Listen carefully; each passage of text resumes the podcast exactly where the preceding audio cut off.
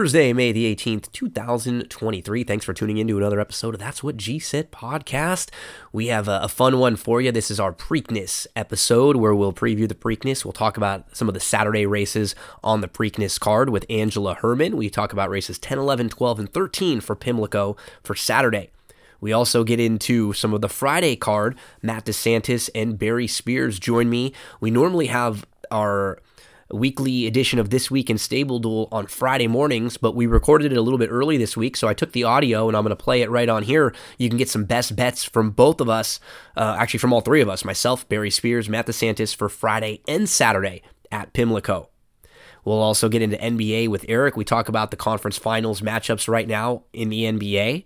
Chad Cooper joins for this week in wrestling. We'll get you some Friday Santa Anita, some Saturday Santa Anita, some Saturday Louisiana, some Sunday Louisiana. Three days worth of racing, different racetracks, a bunch of guests.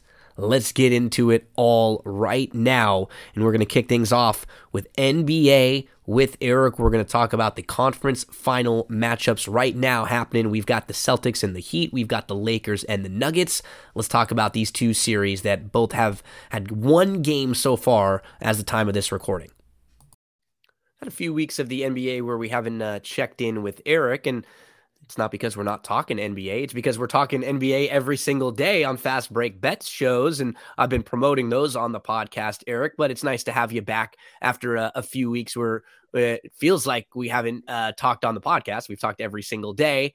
We gotta we gotta discuss the conference finals now because there's only four teams left in the NBA. We've seen one game from each of the series so far as we record on Thursday afternoon.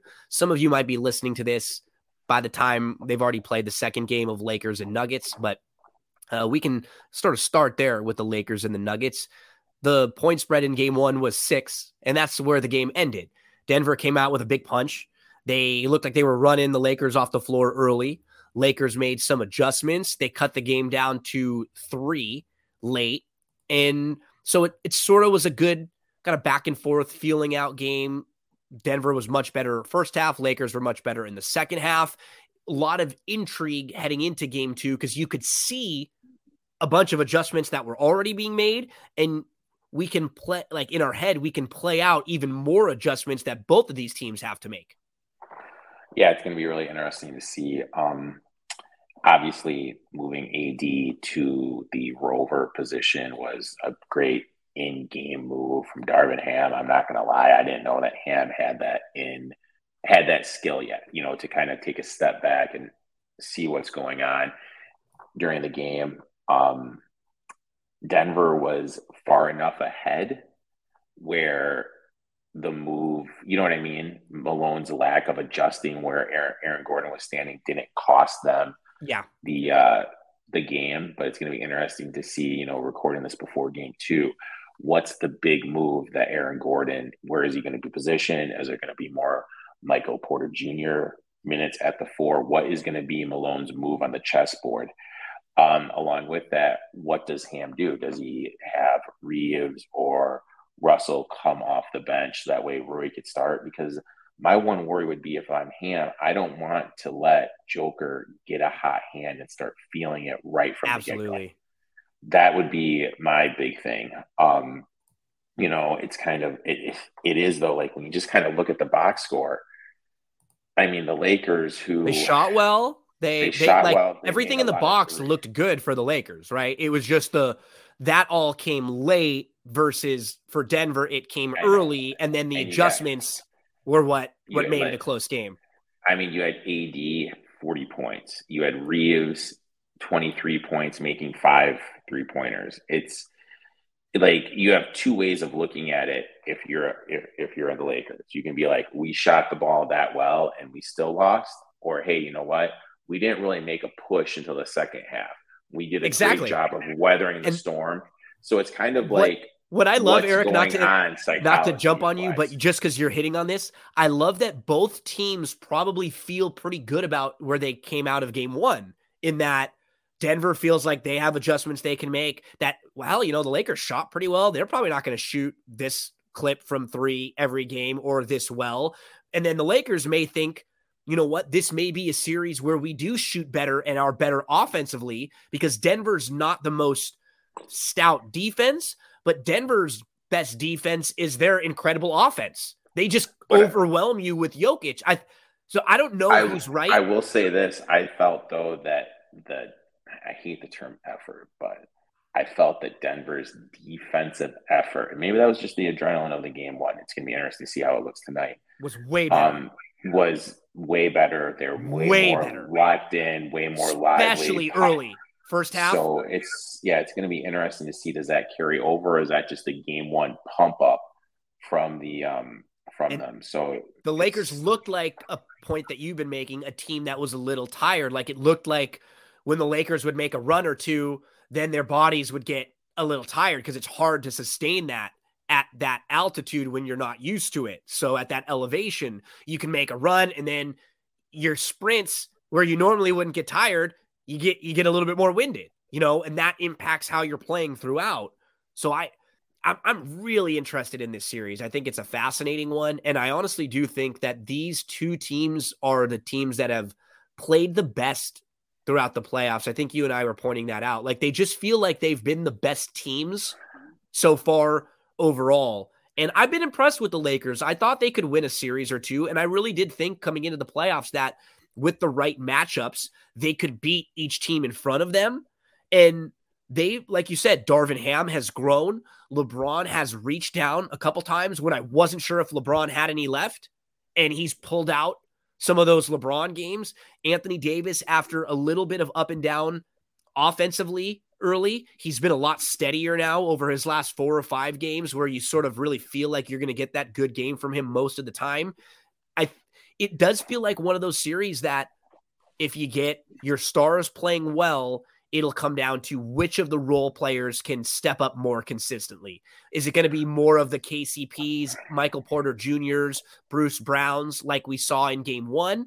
Can Austin, who played well in game one, can he sustain that? Can you get another, you know, can you get a Ru- another Rui game? Can you get a Lonnie Walker game? Can you get a D'Angelo game? It's it's those are the groups of guys yeah. that I think and in I mean, this particular Bruce, series, right? Bruce Brown. Brown played Brown. great. You know, yeah, he's awesome. 16, he's a great role 16, player. Four and two in 24 minutes. Um, you know, and then also, you know, we kind of talked about it. The the thing, another thing I kind of look at the series is this: is right now there's the ear infection illness that is going through the Denver Nuggets locker room.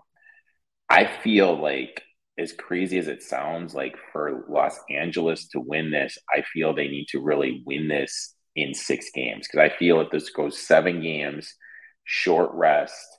Nuggets going to finally be healthy because game seven in Denver. Sick. A lot yeah. of them are sick right now. And you have Reeves, AD, and LeBron playing like LeBron playing close to huge minutes. minutes. Those those other two playing over 40 minutes, playing in altitude. You're gonna get tired. And don't get me wrong, I'm not saying that these guys are out of shape and not well conditioned. It's just no. I mean, we so we saw Jokic. It's such the, a short winter. Yes, Jokic was getting tired at the end so, of the, you know what I mean, in the second yeah. half because he was yeah. playing so hard and so yeah. amped, right? There you come out at game 1 at home in the Western Conference Finals, Jokic was just like a madman to start and then late it, you could tell it it weighs on you and I completely agree with you. Like I could the Lakers still win a series if they lose this game tonight? Yes. Would I as a fan would I think it was like the end all be all if they lost? No, but the the gambler in me and honestly in my heart, I think they need to win this game tonight to win the series. I really do. Like I think they need to take game 2 and then they could even lose one of the games at home.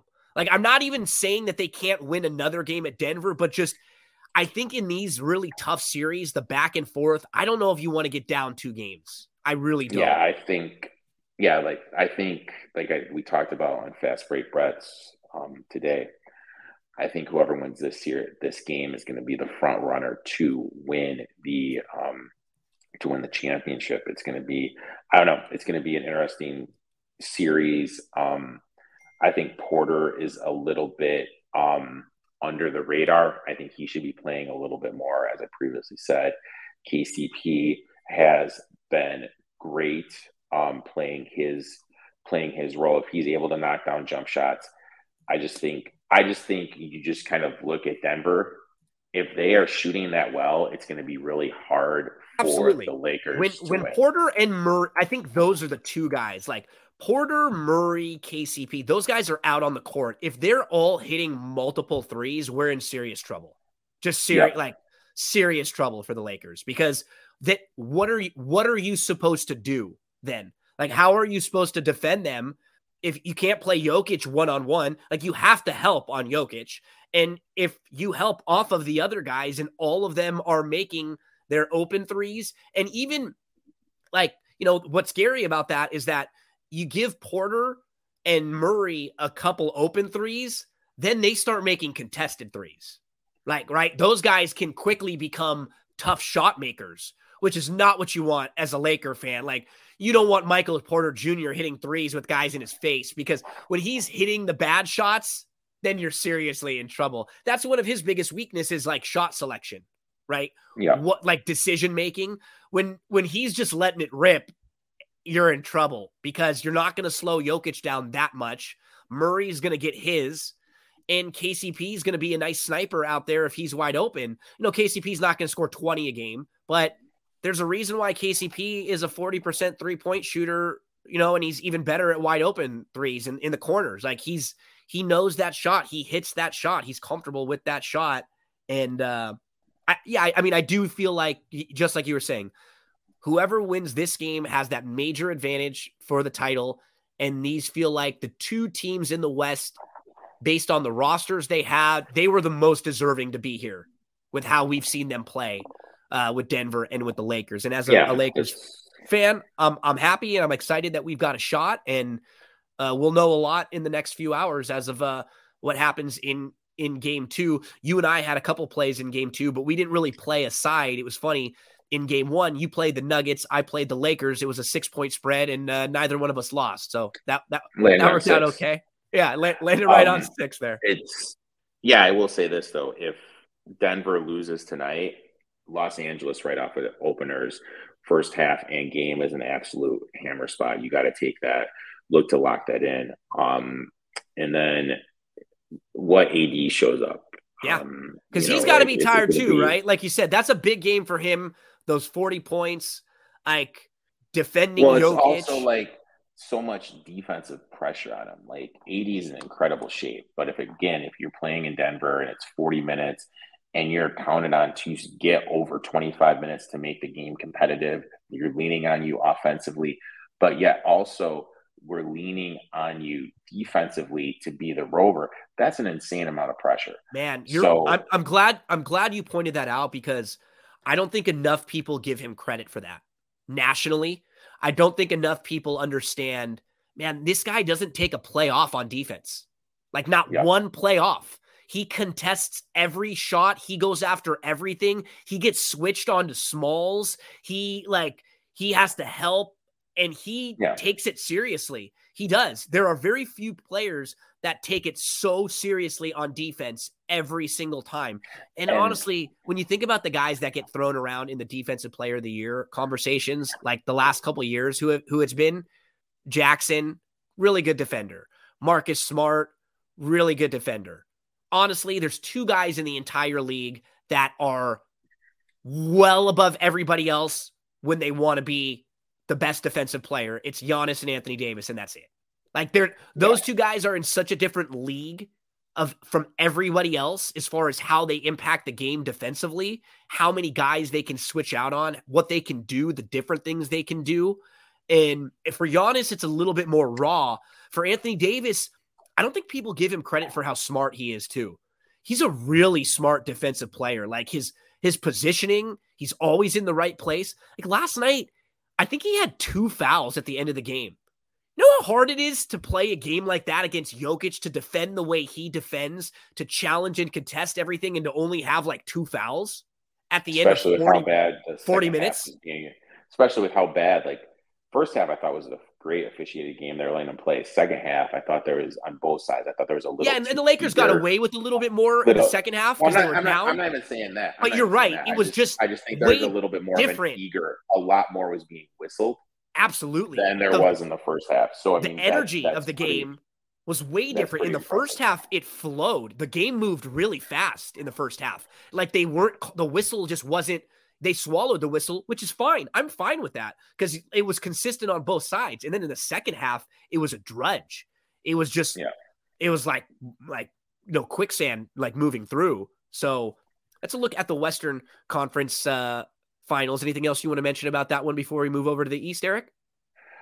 Um, no, hopefully my Denver 20 to 1 can live on for one more round, my friend. Man, that's a that was a great call. That was a great play and the the one thing that we were v- very correct on and that I, I hope that if anyone's listened to you and I the last few years is I think some of the best calls that we've ever made are not necessarily even teams that we've picked to win. It's the really popular teams that we've faded. Yeah. And I think that's what you and I do really well as gamblers. Like right away, when that Brooklyn team was put together with Kyrie and KD, you and I said they're never going to win. We said it right away. When Harden went over there, we said it wasn't going to happen. You've been all always anti Philly when they were one of the, the favorites to win the title. You were always anti 76ers. Immediately, when they traded for Durant, you and I right away said the Suns are not going to win right away. Um, so like a lot of these teams that everybody jumps on and thinks are going to be these super teams, what I think we look more at depth. Like in football, you're a big fan of offensive and defensive lines. So someone makes a big trade for a quarterback and a splash, but they haven't improved their offensive line. It's not going to help them, right? And everybody just yeah. thinks that it will.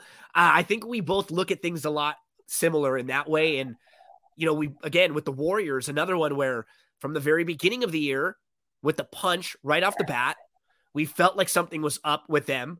They didn't, and and the fact that they kept losing on the road, they were such a bad road team all throughout the year, historically bad. So again, we're not always going to be right, but I, I think a lot of the times those teams that we're fading feels like we're on the right side because I, I feel good about how we handicapped the NBA playoffs again this year. Like most of the teams that we weren't high on haven't gone very far. No, and you know, hopefully we can, uh, you know, keep it going, keep it headed in the right direction.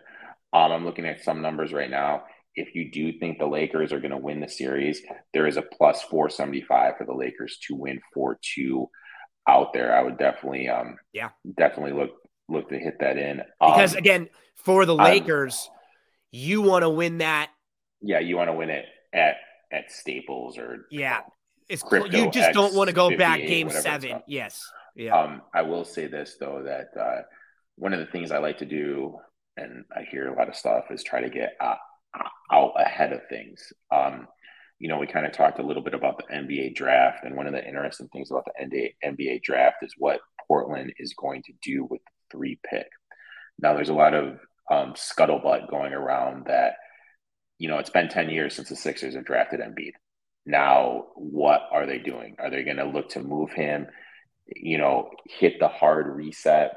One of the big rumors that has been going on is that Lillard and, and Lillard to Philly. Well, what about Embiid to Portland? Portland has Sharpe, who's a good young player. They have Simons, who's a good young player and they have this three pick, which is probably realistically going to be Scoot Henderson because I don't think the Hornets are going to draft Scoot Henderson because they have LaMelo Ball. Portland's like 100 to 1 right now to win it all. I mean, Portland um, having Embiid and having Lillard. Now, granted, I'm not an Embiid guy, but they should, if those two pair up together, that should not be a 100 to 1. If you put it in now, it's a small investment, and then you could you get it's an easy hedge out because that team will make the playoffs. So that's just where my an easy an early future look excuse me erik let's head over to the east and let's talk a little bit about miami and boston and honestly the thing about boston is while they have won two series so far they haven't looked impressive in either one of them honestly. No. They struggled in a few games with atlanta when they really shouldn't have. Atlanta was a team that we were thinking they may blow it up and atlanta was a play-in team and they even had to deal with Atlanta without De- Dejounte Murray for a game. Defensively, Boston r- really struggled in that series, and it, they looked like a team with a new coach Then in the Philly series, they lose game one at home. They lost twice at home in that series. They were down by four in game six when Philly was about to, to win the series. And then Jayson Tatum goes crazy. He has an incredible fourth quarter and he scores 50 in game seven. Even with that, it was a three point game at halftime. So Boston has struggled to get by Atlanta, struggled to get through a Philadelphia 76ers team that has a combination of some of the worst playoff performers in NBA history. That's not a joke. That's not hyperbole. Joel Embiid, as Erik pointed out on NBA Fast Break Bets the other day, Joel Embiid is the only MVP, I think, to not make the conference finals. Is that right? Uh, yeah, only MVP not to make the conference finals, and he had, had the biggest downgrade in points in the regular season to points the, per game um, average in the yeah, playoffs. points per game average. Doc um, has lost the most game sevens of anyone. James Harden's not been to an NBA. Fi- he went when he was young, right? With the with the OKC, I think. Like, but he hasn't as the main as a stud been back like to the finals. I- I'm. They were sitting so pretty after at halftime in in Game Six, where it looked like they were about to win, and then the wheels fall off, and then you fire Doc. But all, all that being said that to me, that just I, am not impressed with Boston beating that team. I, I think most teams would have beaten them. You and I would have probably picked a lot of teams over Philly in a series. And so Boston having to go through seven games, and Boston now in their last 22 home games, they are 11 and 11. Erik, I I uh, read this stat earlier on uh, on Fast Break Bets. The four teams left in the playoffs right now: the Nuggets are 8 0 in their home games. The Lakers are 6 0 in their home games. The Heat are 6 0, and the Celtics are 4 and 4. This is crazy. Wow. And I mean, my thing, main thing about the Celtics, and I mean, I, I don't know if those remember, but I would always talk about how the, the ball would stick in Tatum's and Brown's hand you know, I'm just looking at right now. Right now, last year, Brown had 11 games where he, not, excuse me, not Brown, Tatum had 11 games where he shot over 20 shots per game in the game. Right now, basically after two playoff series, two playoff series in a game, he's had 12 games where he's had shot over 20 shots. So already after all those games last year, and they did play they played a lot of games last year. They went, um, you know, game six in the finals, with, right? Yeah. yeah. They went, well, no, they went five with Brooklyn, seven with Miami, that's 12, seven with Miami, that's 19, and six. So they played 24 games last year, if my math is right. And he only had over 20 shots in 11 games. This year, they have played what? They went six, six and seven, so 13. 12 out of 13 games, he's gone over 20 shots. I mean, that, you know, the only, and the only game he didn't was that game two that they won where he only played 19 minutes because he got into early foul trouble. So the ball is just sticking. And, and like, you could see, one like, thing about Van Gundy was pointing this out in the broadcast yesterday, I think. Um, it, it, it, there's like no flow. It's something to do with Mazzulla and him and Brown, like the three of them. You could see because it's not flowing with them. And even late in the game, like the Heat, for most of the game, they kind of play like a normal basketball team. But then the last five minutes of the game, every time Jimmy Butler has the ball. And that's right? It, like, like if you're gonna play ISO, that's how it should be. And I that's mean, how it should be. Cutting and all this stuff. Um, Shumpert has a has a great clip where um that's going around Twitter right now, where he talks about LeBron when he played with um when he played with Cleveland, how LeBron noticed something with the way Boston was defending the the person in the corner, and LeBron had them run the same exact play for a whole quarter. He wouldn't let them fast break. He would yell, "Slow it down, run it again." And it was basically just a high post with a cut, and that's movement. That you're getting everyone engaged. You're making everyone on the other team work defensively they're not doing that with Boston. Like you have to like if Butler is guarding Brown and Tatum is holding the ball in the third and second quarter, and you're not making Brown work, def- not Brown, um, Butler work defensively because he's guarding Brown, you're allowing Butler to get some lift and some jump shots. You got to be rolling people You got to be making people run. Um, this Heat team is banged up. Lowry's banged up. Martin's banged up, and you're just allowing these guys to rest on defense because the ball's sticking in Tatum's hand, and it's there's literally zero ball movement. I mean, if you want to do the ISO stuff at the end of the game, yeah, that's fine. That's what most teams do. The last five minutes, their best one on one player goes to work, or it's a pick and roll with your best two. But early on in the game, I mean, he's just putting his head down and getting to the rim, and it's overall hurting the team defensively. Is he putting up good numbers? Yeah. But I mean, it's not doing anything to elevate them to that next level. You can just get a feel that it's not great there with with them. And it's just a combination of things like um brown and now now brown's his wrist looks seriously hurt. They were talking about on the broadcast yesterday. He was bleeding.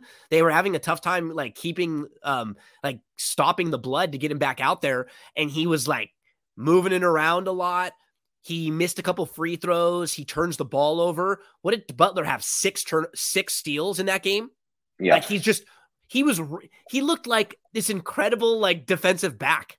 He was just reading every play, and I think they even made like a um they made like NBA has some fantastic announcers right now. Like we're at we're at a pretty good point for some of like the lead announcers are really really good. Uh, Breen is fa- really good. A lot of them are uh, Ian Eagle or guys that do both, you know, uh, football and basketball too. So we get used to hearing them call games. And man, I Boston's the better team. They're uh, let me say let me get this straight. They're the more talented team. They're deeper. They have more talented players. They have more options. They have not been playing like the better team. Miami is way more confident than they are. And I, I swear, Erik, in with this particular matchup, there's something like Miami just thinks they can beat Boston. And the thing is, that someone sent me this text message and it pisses me off after I got this text message. He goes, Think of how many championships the Bucks would have if they had Spoelstra. I know. And it's kind of mind boggling, like when you kind of just kind of put that out there. Um, what he's able to do and the sets he's able to come up with are insane. But the same guy sent me a text message saying that the Heat look as good as they do because Herro's not there. Herro kind of has the same effect as Tatum. Obviously, I'm not comparing the two players because I mean that's ludicrous. Tatum's at a whole different atmosphere. But when Herro's there, the ball does kind of stick a little bit early on in the game. There's a lot of dribbling from him. There's it's not as free moving, not as many cutters. And his thing was like, look, our offense is moving better. We don't have a liability on defense now. We are playing better basketball without Tyler Herro, even though we're not having a better basketball player on the court. So it's kind of interesting. It makes you wonder what would happen with uh, with all that. Erik, you and I, uh, yeah, we just we haven't. This isn't like it was something that came out of nowhere. We haven't been that impressed with Boston for a while, and there are there are concerns. Again, if they play to their ceiling, to if Boston comes out and for some reason flips a switch and they play the best possible version of basketball, they're going to beat the Heat. Oh, yeah. They're going to beat the Heat. Like they're the better team. They have more options. They're deeper. They just haven't played that way in a long time. It, it's so rare to see them play good as a team, as a whole.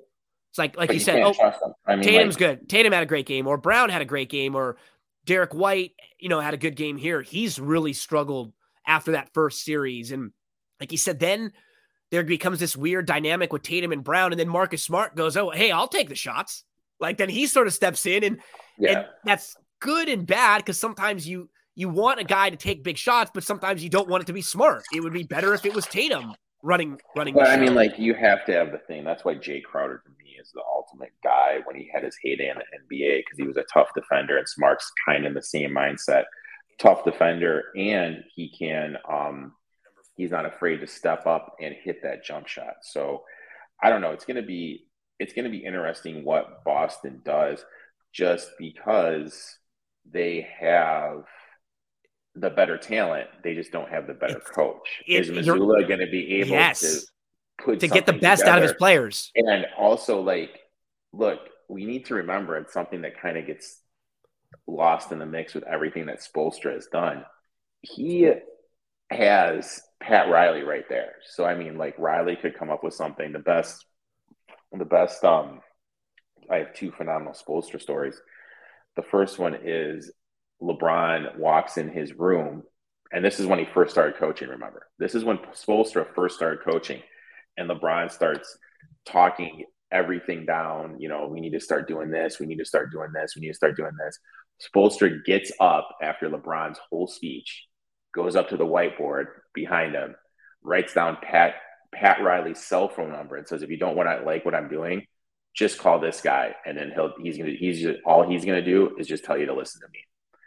Number two is when Butler first got there, he started saying, "Hey, you know what?" He started kind of doing the same things. Hey, I think we should do this. I think we should do this. Now, keep in mind, this is Jimmy Butler. Okay. All the stories about Jimmy Butler going into practice with Minnesota, all these stories that are coming out.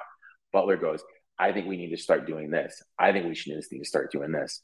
Spoelstra opens up his desk, takes out one of his championship rings, puts it on his finger, yeah. and goes, When you get one of these, he goes, Not like I will listen to you. He goes, I will consider what you are saying, and then takes the ring off and puts it on. This guy had, with those two, and like, you can say what you want about him. James and Butler are two alpha dogs in the game. Yep. He completely just alpha dogged them right back to saying, hey, you know what? This is what we're going to do. You know, you don't like it. You don't like it. We'll move on. And I mean, that's kind of like his mindset. And He's got so much respect and he's just been through these battles and he's able to put his players in position. I mean, just kind of think about what he does with someone like Kyle Lowry. Like I've been a big Kyle Lowry guy for the majority of, of his NBA career, especially when he got to um, when he got to Toronto. Like he enters the game and he plays from the 425 mark till halftime. Okay. And then he plays from the 407 mark to the the 446 mark. You know, he he's just able to put these guys in positions. He has it where Caleb Martin is playing like the whole fourth quarter. He's rolling, you know what I mean? Like Caleb Martin and Gabe Vincent are playing the whole whole fourth quarter. He's able to stagger these minutes. You know, he he's getting love. He's starting Kevin Love, but then Love exits the game at the 407 mark. He doesn't come in. He's he takes Butler out at the 107 mark of the first period. You know, so you get that minute plus the timeout that happens at the beginning of the second. The second then brings him in after the first media timeout at the 710 mark, and then Butler closes the game. So hmm. he may have missed five minutes of basketball time, but in reality, he's sitting for like probably 20, 30 minutes just because he understands how to stagger that and get the most. He's he's playing checkers while everyone else is he's playing chess while everyone else is playing checkers, excuse me. Erik, man, I I, I cannot tell you how impressed I become each and every year with Erik Spoelstra more and more and more. Dude, this team was done. This team was done. They were down in the sec. They'd already lost to the Hawks in the play-in. They weren't a good basketball team for a lot of this year. Kyle Lowry was done. A lot of their bench looked done. And this dude somehow finds a way to get them through the Bulls win. And then they, down, then they beat beat down at the three minute mark. Down at down the three at the minute three. mark. And then they beat the crap out of the Bucks. They beat close. the crap out of the Knicks. And in close. game one, they got punched. I went, uh oh, as someone like when I was watching that game, it's you know, you don't want to ever overreact. But when I saw Boston starting to roll a little bit and they got up by like 12 or 13, I went, uh oh, maybe it's going to start to come back to life for Miami. You know, like you can't help but think that because you're like, Boston's so much more talented than them. But holy yeah. crap, Erik, man, they came right back, punched him right back in the face. He makes adjustments, Spoelstra does. And it's just right now, when you're talking about these two teams in this series, Boston has, or Miami has the coach I trust more, the player I trust more, And now they've won home court advantage back after stealing game one. Yeah, it's going to be Mazzulla is going to have to put something together. He's going to have to put something together that's going to get these guys to buy in. You mentioned what what's going to be with Brown. Um, I don't know. It's going to be interesting to see the dominoes that he's able to pull out. Maybe he talks to Stevens a little bit because we need to remember this guy went from a bottom bench guy. I don't I mean bottom like in like the ladder of the pung of the the railings of the bench to the lead guy, and he has a low level college coaching experience. Low level college coaching experience. Now you're in here against the best of the best. I mean, that's that's a tough ask.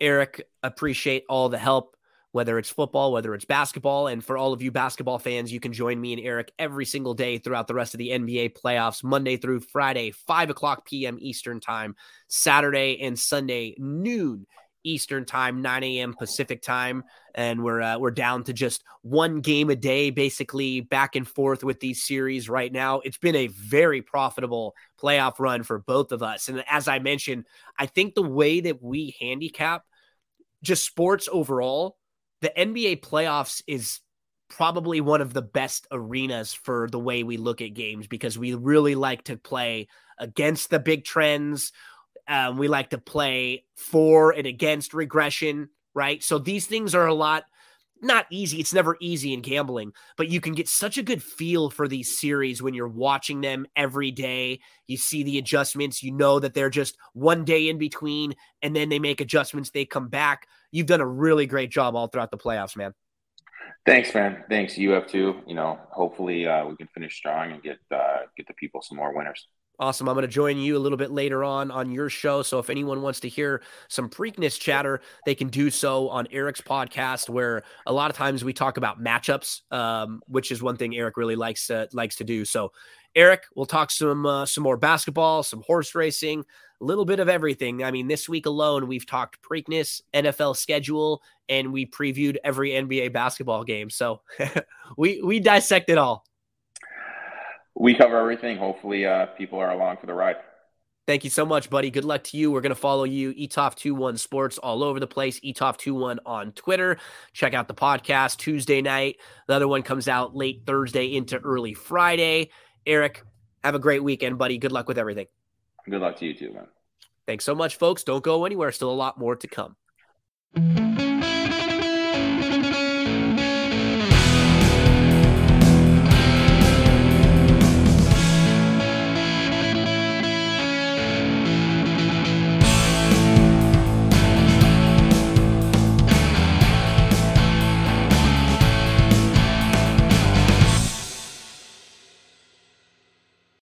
Horse racing fans, many of us have been using the DRF, the daily racing form, for years, studying the races, keeping up to date on news with all the articles. I remember looking for a copy at the local liquor store or picking one up at the local racetrack, wherever I was going.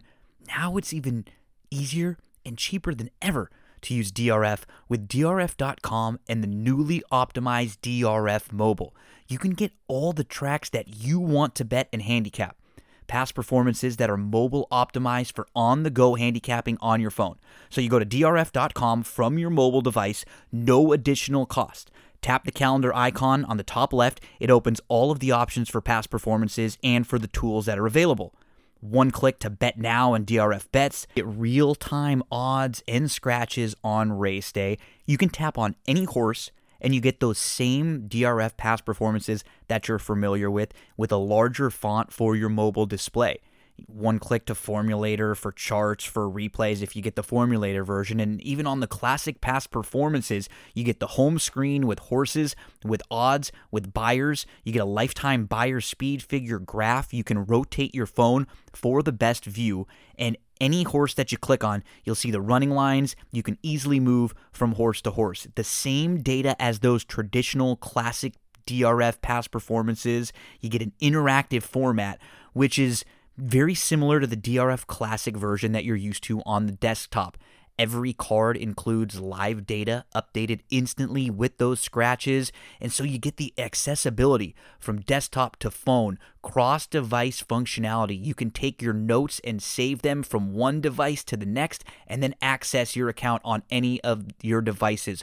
On the go handicapping and wagering multiple formats to view. You got the overview page with recent speed figures, current day's odds, easy access to expert selections and analysis. You got the buyer speed figure graph with lifetime buyer speed figures and chart notes for every horse and you got those traditional DRF pass performances that are just newly optimized for your mobile phones. They are constantly upgrading, improving, and making everything easier for you to get your handicapping done at drf.com.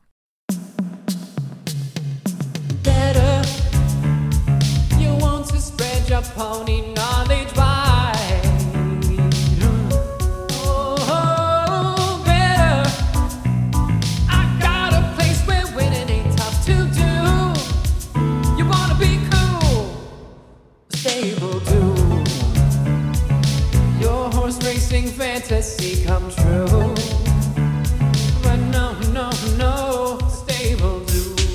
Download the StableDuel app and play today. Daily fantasy contest, horse racing, StableDuel. And every Friday morning, we have a preview show to preview the weekend to talk about which tracks have contests, let you know all the details, and then we give out our best bets for Friday and for Saturday. Normally, we record that on Friday morning at 10 o'clock a.m. Eastern Time. But this week, because there were such big games for Pimlico for the Black Eyed Susan Day and for the Preakness Day. We actually already recorded that on Thursday. I'm going to take the audio from that. I'm going to play it right now. So this is Matt DeSantis, Barry Spears, and myself in our This Weekend in StableDuel show that was recorded a little bit earlier. We first go through best bets for Friday at Pimlico, and then we talk about some of our best bets for Saturday at Pimlico. All the horses that we give out are five to one and above. It's the no chalk zone. Right now, here's a look at this weekend in StableDuel.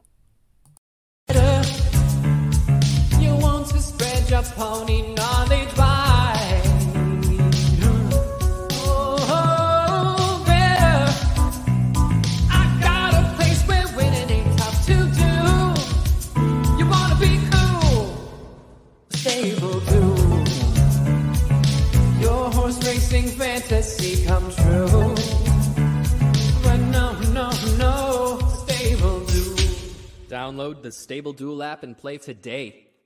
Big weekend coming up. It is the Preakness, the second jewel of racing's Triple Crown, and Pimlico is a StableDuel racetrack. So that means we have some big money games to play this weekend. This is a very special edition of This Weekend in StableDuel. We're actually recording this one and we're going live a little early. Normally, you catch us on Friday mornings at 10 o'clock a.m. Eastern Time. But because of the big weekend at Pimlico, Maddie, we know that there are huge games on Friday, huge games yep. on Saturday, Black Eyed Susan Day Friday, Preakness Day Saturday. I know you're going to be heading out there there. So it yeah. just made sense for the schedules and for us to put this out a little bit earlier. That way, people have more time to listen, to watch, and to put their StableDuel lineups in and start building because both of those games are loaded up and ready. You can already start playing yep. your Friday and Saturday games.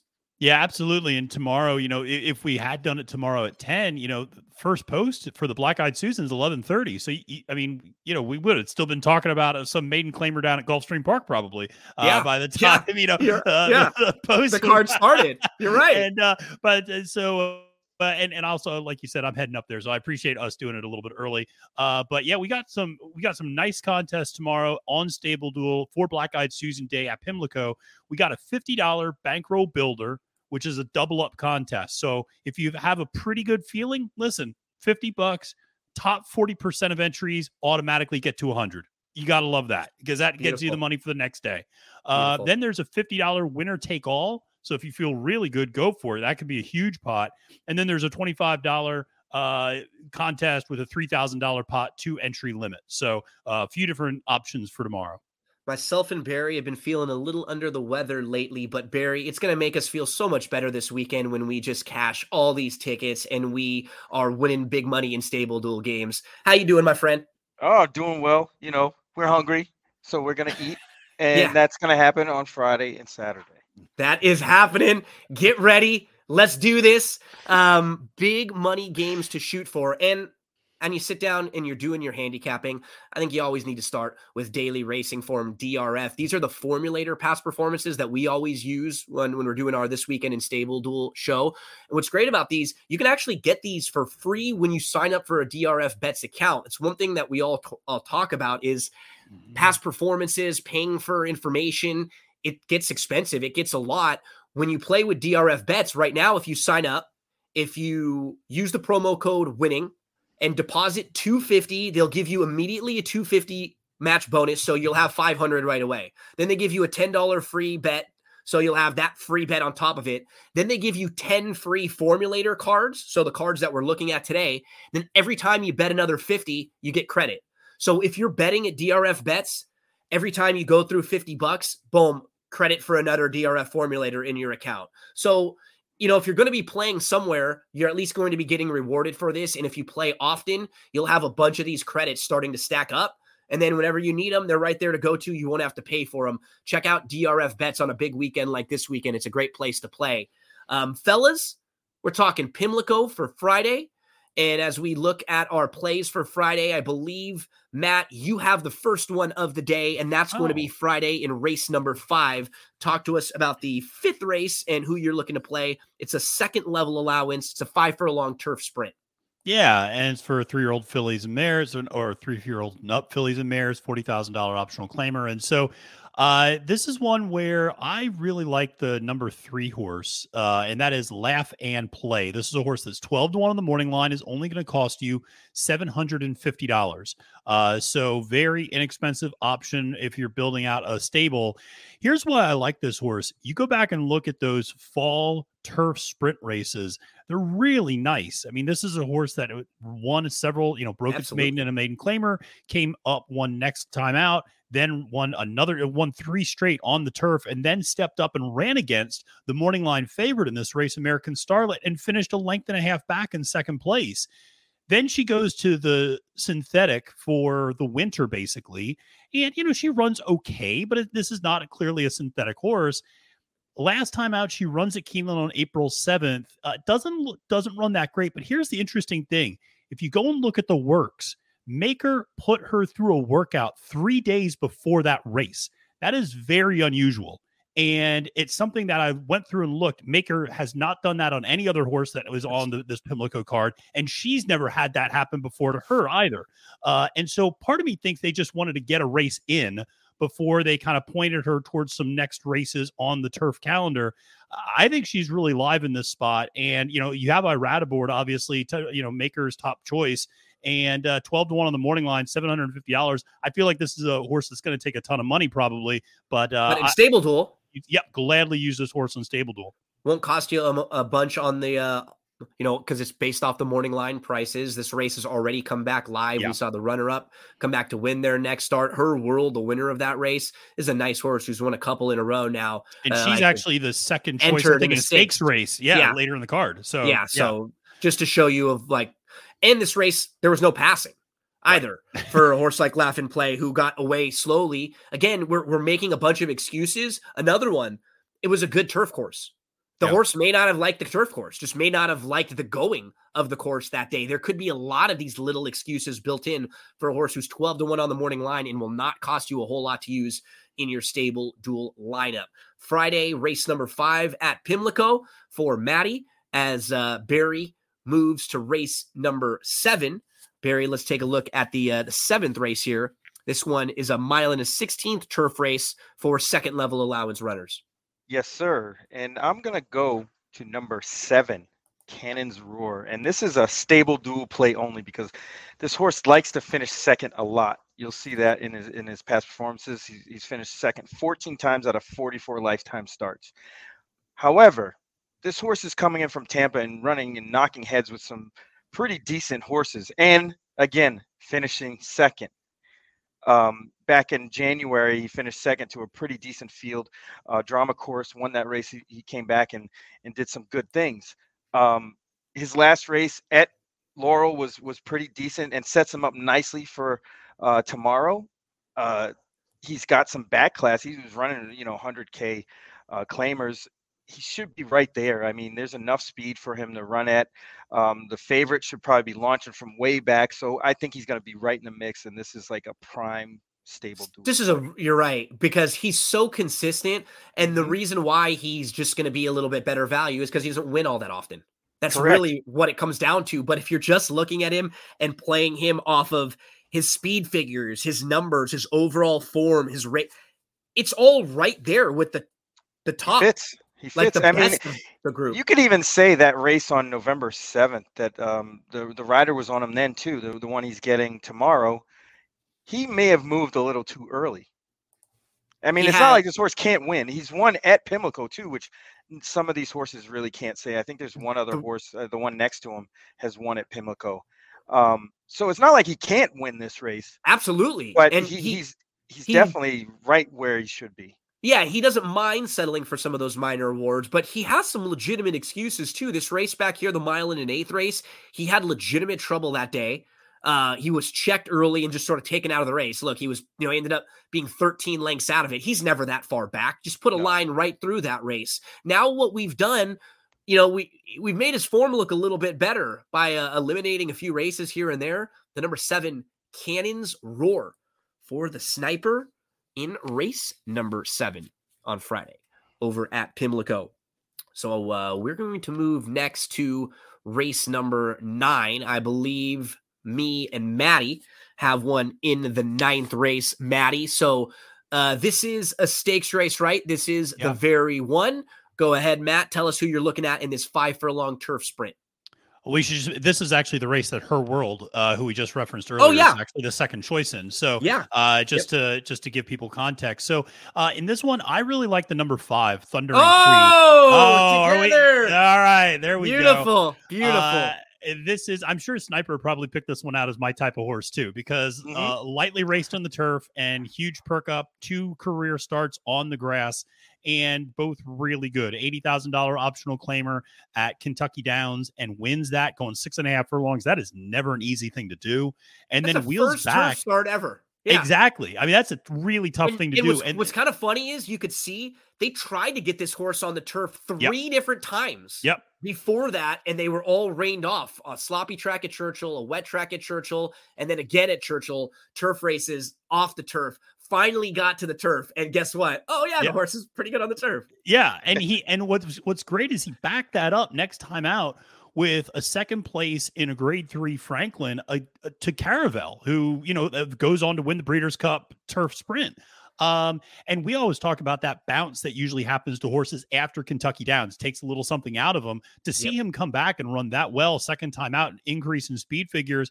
Obviously, now coming back from a long layoff, but here's the thing: actually broke his maiden coming off an even longer layoff. So Yep. I know the horse can fire off a layoff. So uh, I, you know, six to one on the morning line. I think there might be some speed that burns people out up front in this race. Absolutely. Uh, and, and so I, you know, even though it is a five and a half furlong sprint, you usually go with the speed of the speed. But horses like Spicy Margin, very one, I feel like are going to burn each other out. I really like Thunder and Creed to come running late. You know, um, and just to kind of piggyback on a few of your points. So the layoffs don't bother me as much with horses with this type of running style, right? Yep. Because she's only going to have to run about a quarter of a mile in here. Like we we know Yeah. what she's going to do. She's going to sit back, she's going to wait, and she's going to launch the late rally, and she's going to press the button. It's not as if she's going to be out carving out the fractions on the front end and then get a little bit tired late. If they just time it perfectly with her, she will come running late because there is a lot of speed in here to look at, Maddie. And especially Yeah. when you look towards the outside, this is a point that Barry makes often. When you see speed horses drawn to the outside, it's even more likely that those horses have to go. Spicy Marg, Her World, who we just talked Candy. about, they have to go. Get the candy, they have to go. So all three of those horses, they're really pushing the pace and making sure it's fast. Then you look down inside and you've got the one whiskey and rye who has to go from the rail. This horse is coming out of a four and a half furlong Charles Town race, two starts back, like really quick horses. Yeah. Um, I, you know, it feels like they're going to be going fast in here. I think it sets up beautifully for Thundering Creed. Just eliminate that last race. It was on a synthetic track, and you know, it was his ninth race in a row actually 11th, right? Because he had run nine races Yeah. this year. He basically started his campaign in November of 2021, and he didn't have any breaks Nope. all the way through. I say he, she, this five year old mare. So she fits really well. I think that Yeah. she's going to get the trip, lots of pace to run at. Uh, fresh doesn't bother us. The number five, Thundering Creed for me and Maddie in the very one. So Matt, I believe we uh will both. Uh oh, here we go. We both go Uh-oh. right next door again. Uh to race number 10. doubles. The Miss Doubles. Preakness. Barry has a couple more coming in the 11th and the 13th. I'll start this one out, Maddie. Yeah. go for it. Um, again, just from a, a pure StableDuel standpoint, and from a horse who I would w- like to include in some multi exotics, I'm going to the number four in here. yes. afternoon do it tea. again. How we do it happening? one more time. What? We do it one more time. So, looking Oh at man, I wish you had that that song. You could just play it right now. I know. Yeah.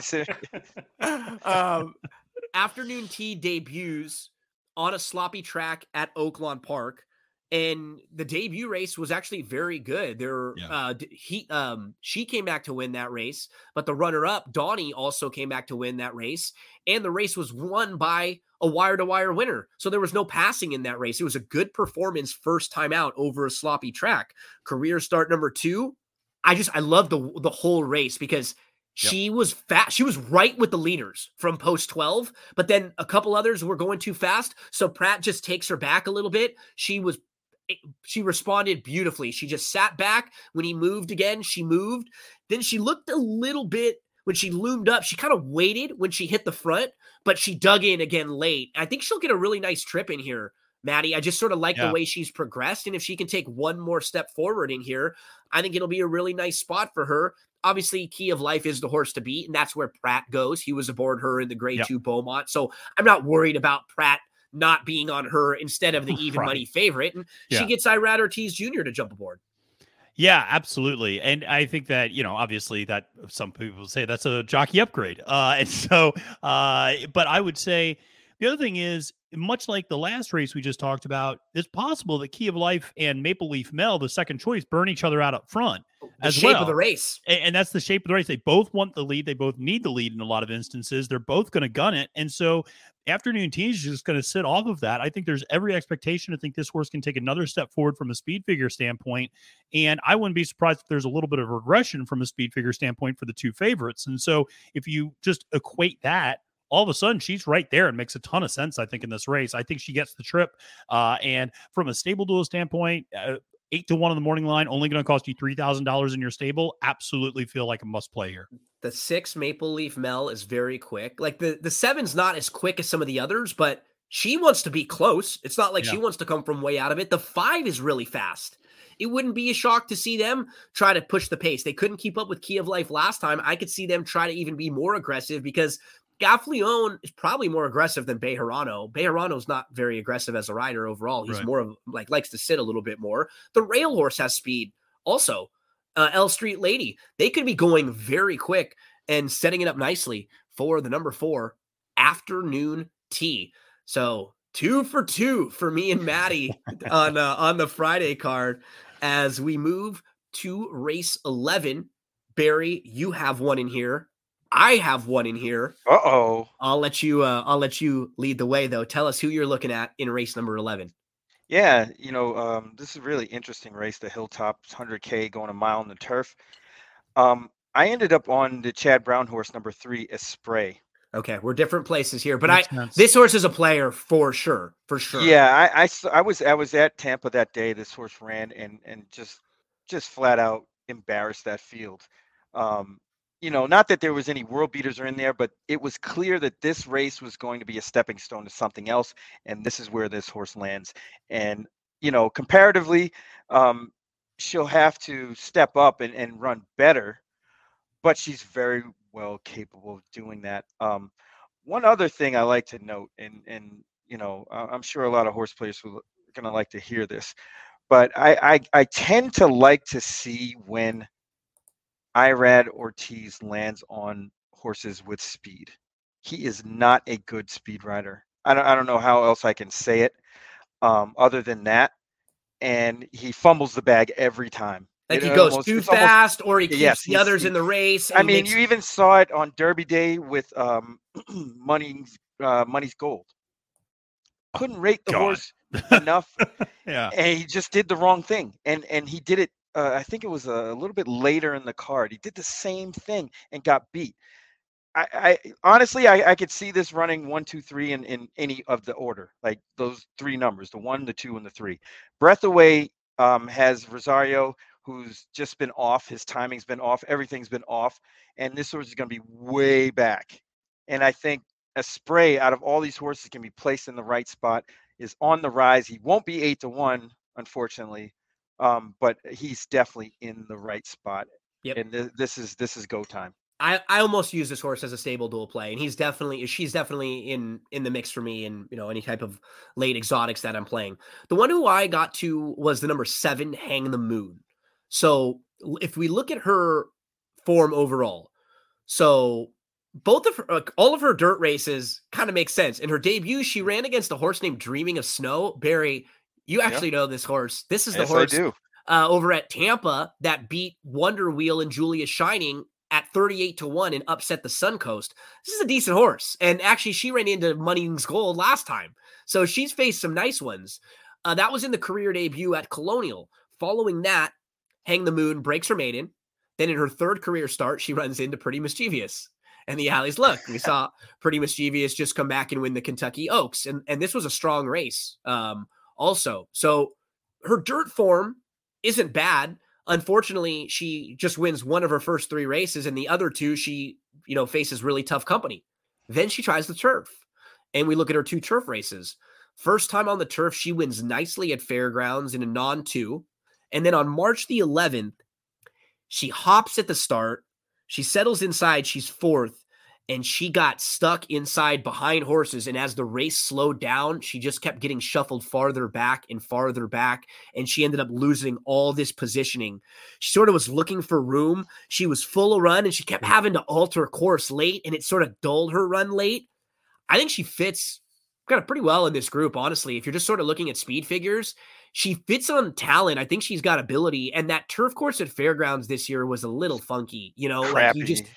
You don't know some of the times and how they stack up. And I I think there's something here with her. I love t- the fact that Tyler Gaffalione jumps aboard, and Michael Stidham is one of those barns that I love playing his turf horses. Like they're always ready, they're always well spotted.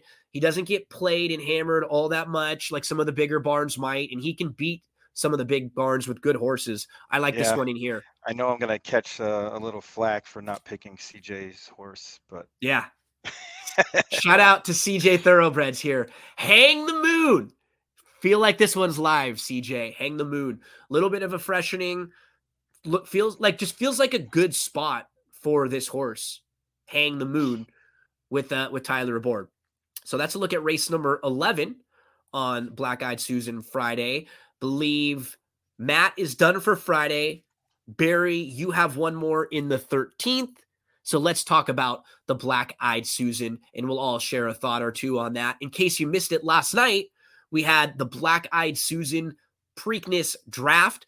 It's the second year we've been doing this now. Matt set it up. It was a really great idea, Matt. And I think anyone that's watched the drafts that you've done the last couple of years, they enjoy them. It's there's a lot of fun because everybody sort of gets everybody gets it. Everybody gets the whole idea of we're just drafting the field and we get to really um And it, yeah, fun at it- each other and it- have have a good time, right? Yeah, and it makes it a little bit different from even though we use StableDuel scoring, it obviously makes it different from StableDuel in that in StableDuel, Barry and I can use the same horse if we like the same horse. That's not a big Yeah. deal. But in the draft, like everybody's got to kind of stake their claim. Sometimes you accidentally draft Hoosier Philly way too early and and things kind of blow up in your face in terms of your team.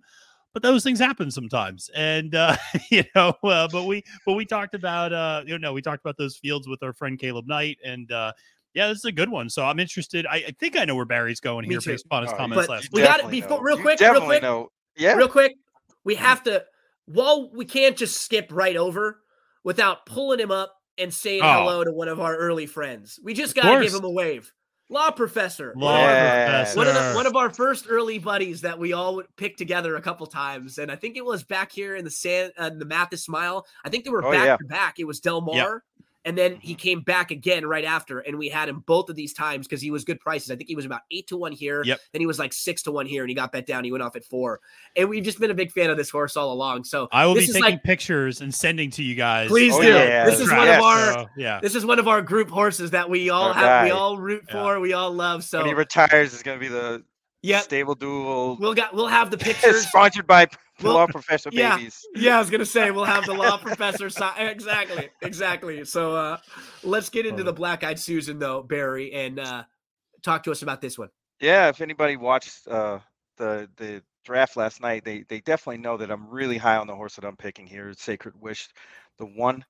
Um, I, I just think this is just the prime spot for this horse. It- you know, there's really not, you know, if you can get past Phasa, um, it- Everybody it's- else it's- is in the same group. right, It's her and, And- everybody else same tier.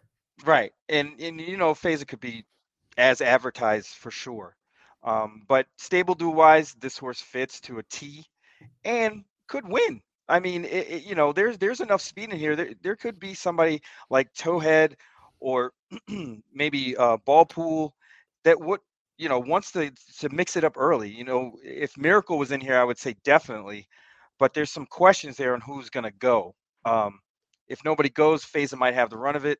But Sacred Wish would still be an okay spot because this horse is fast enough to be right behind her.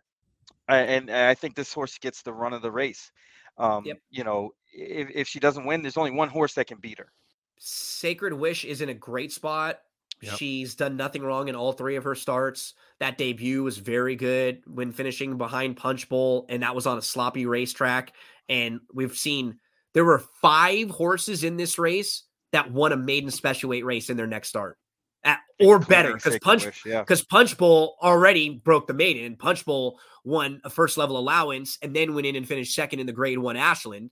Um, the others, Unsung Melody, Sacred Wish, they all won maiden special weights in their next start. Even Cecile down here won a maiden special weight, as did Exponential Star. So um, then went into a stakes race and finished third. That was Shout a out, loaded, shout out to shout out to that horse. That horse made me a Yeah. ton of money when it broke its maiden.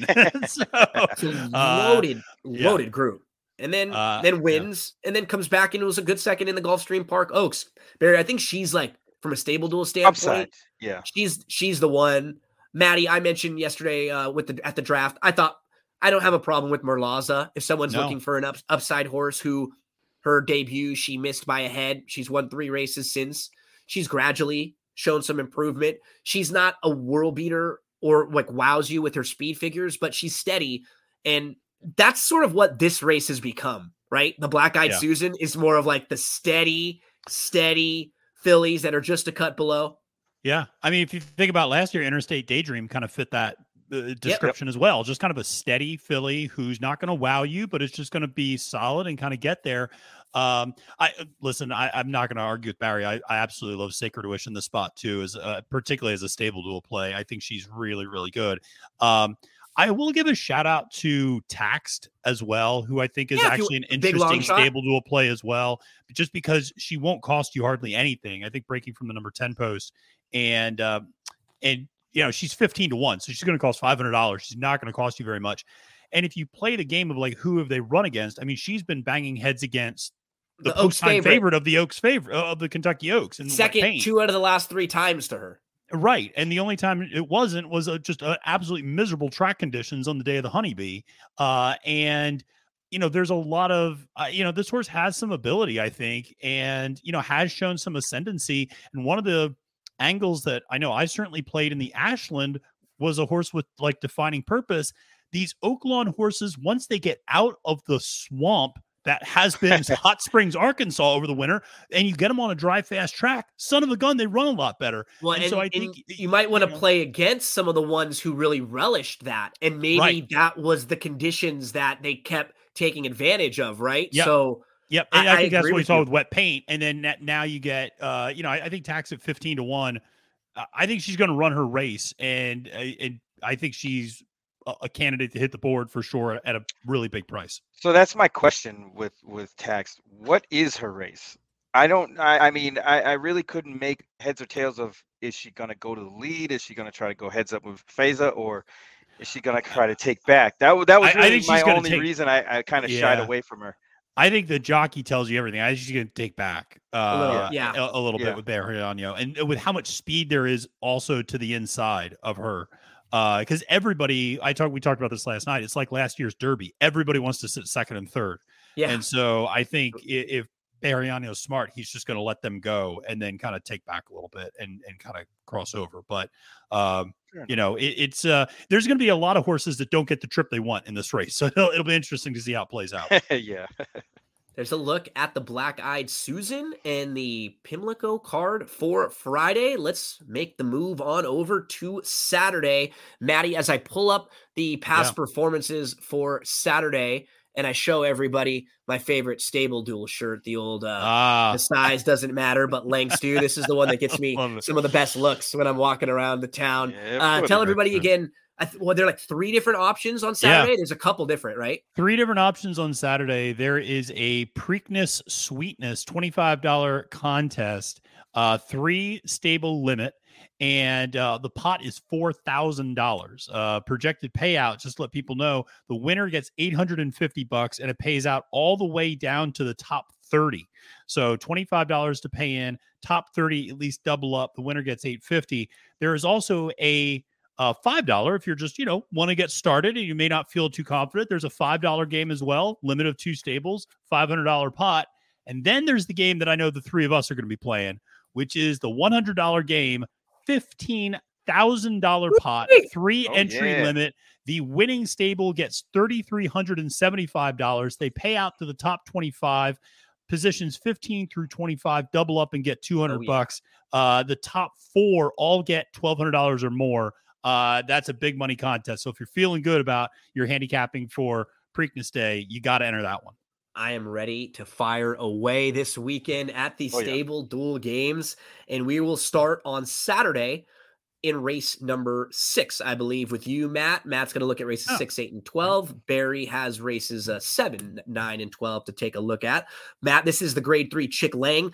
I really like some of the three year old stakes races they have this weekend because a lot of times they're just for these horses that are just developing a little bit later, right? Yeah. Maybe they started later. Maybe they're just a little behind some of the horses that have gone longer. We always see one or two good three year olds on one of these stakes races uh, on the undercard, whether it be the Chick Lang, sometimes in, in you know, with the turf stakes races. There's another dirt one also. oh, yeah.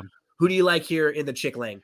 Yeah, well, it's funny. I'll just very quickly mention last year's Chick Lang is the moment I realized early voting was going to win the Preakness because we talked about Oh, this. yeah. This was the race Lightning Larry. Lightning Larry, Uh, my yeah, guy.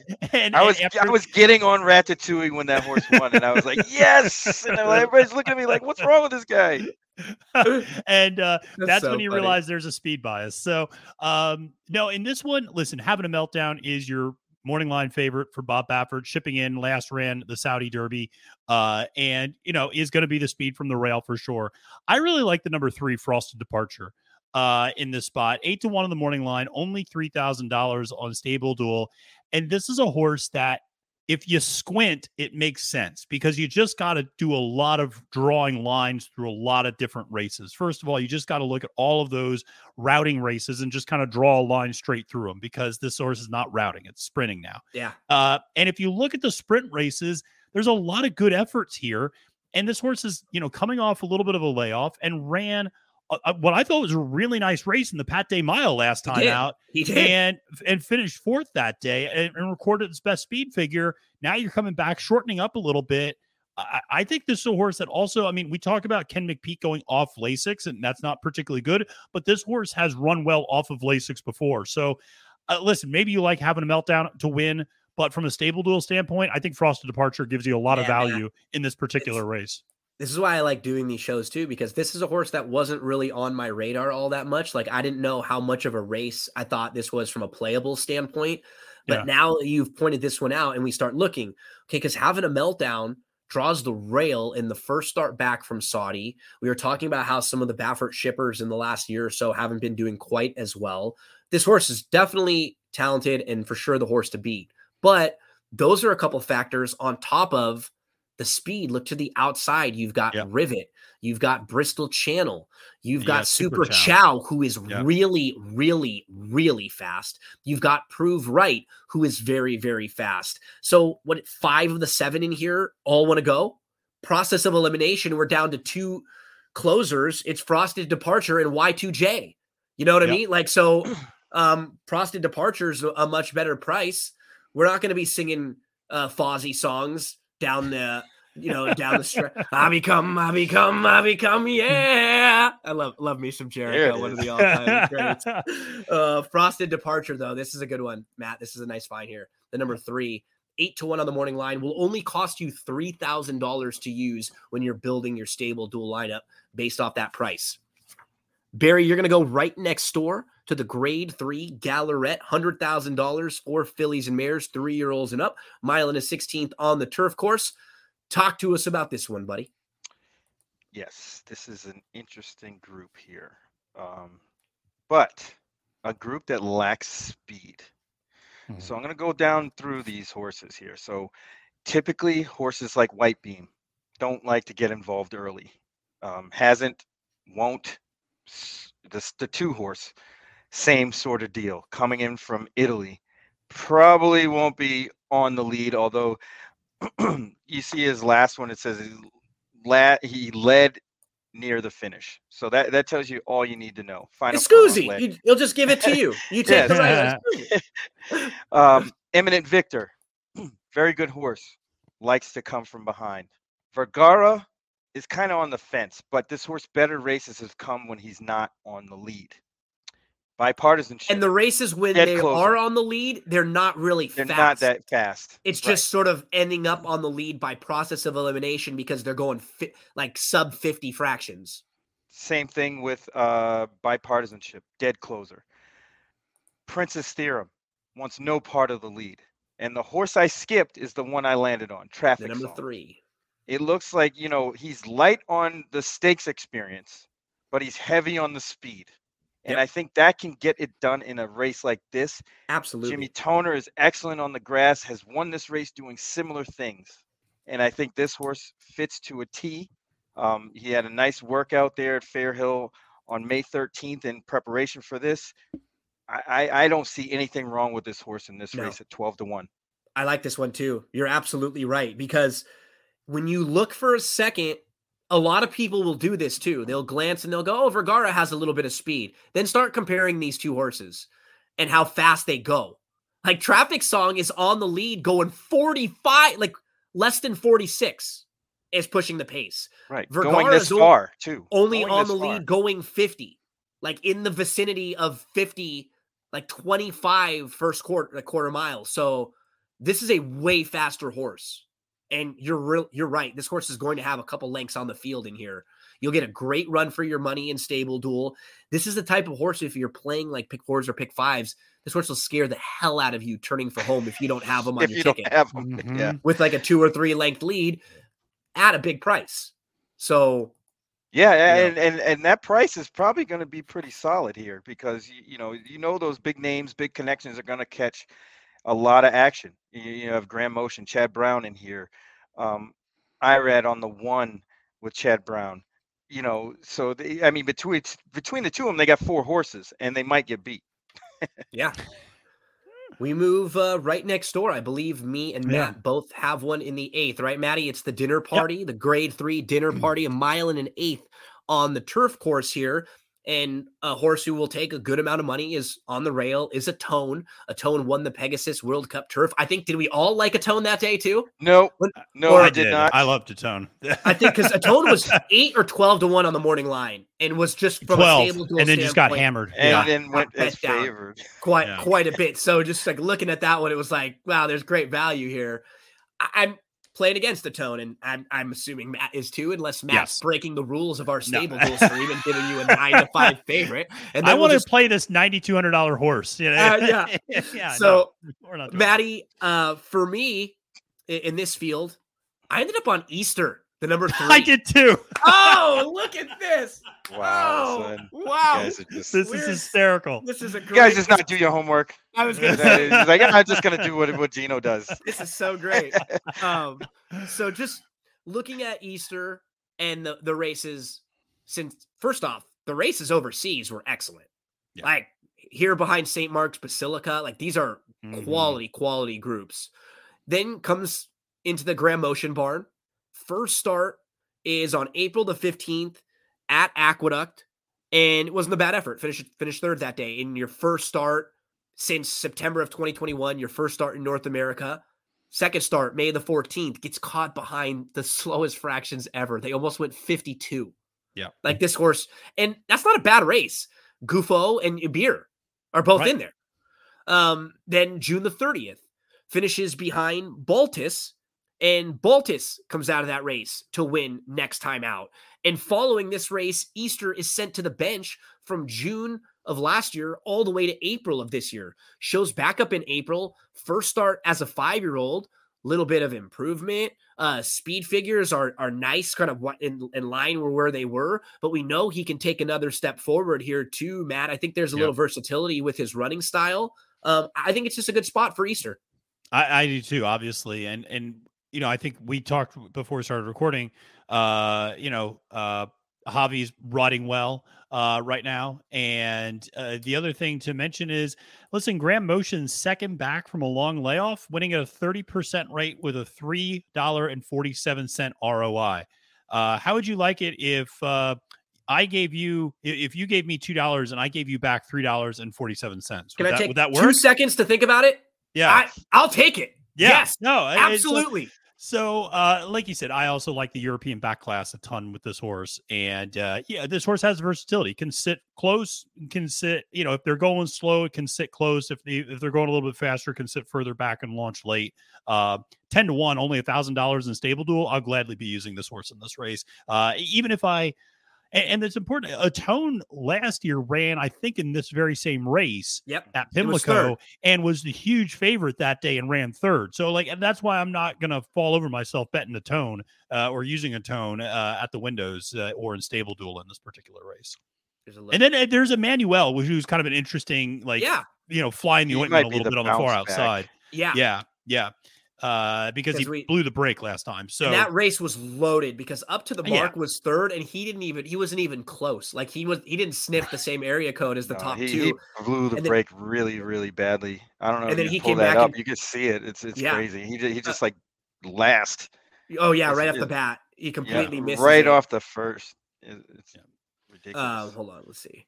We can just show you there, and he had just zero chance after that. So Emmanuel was the number four in this race. That's what's so nice about these uh, DRF formulator past performances. Barry calls for it. Boom, we can go right to it.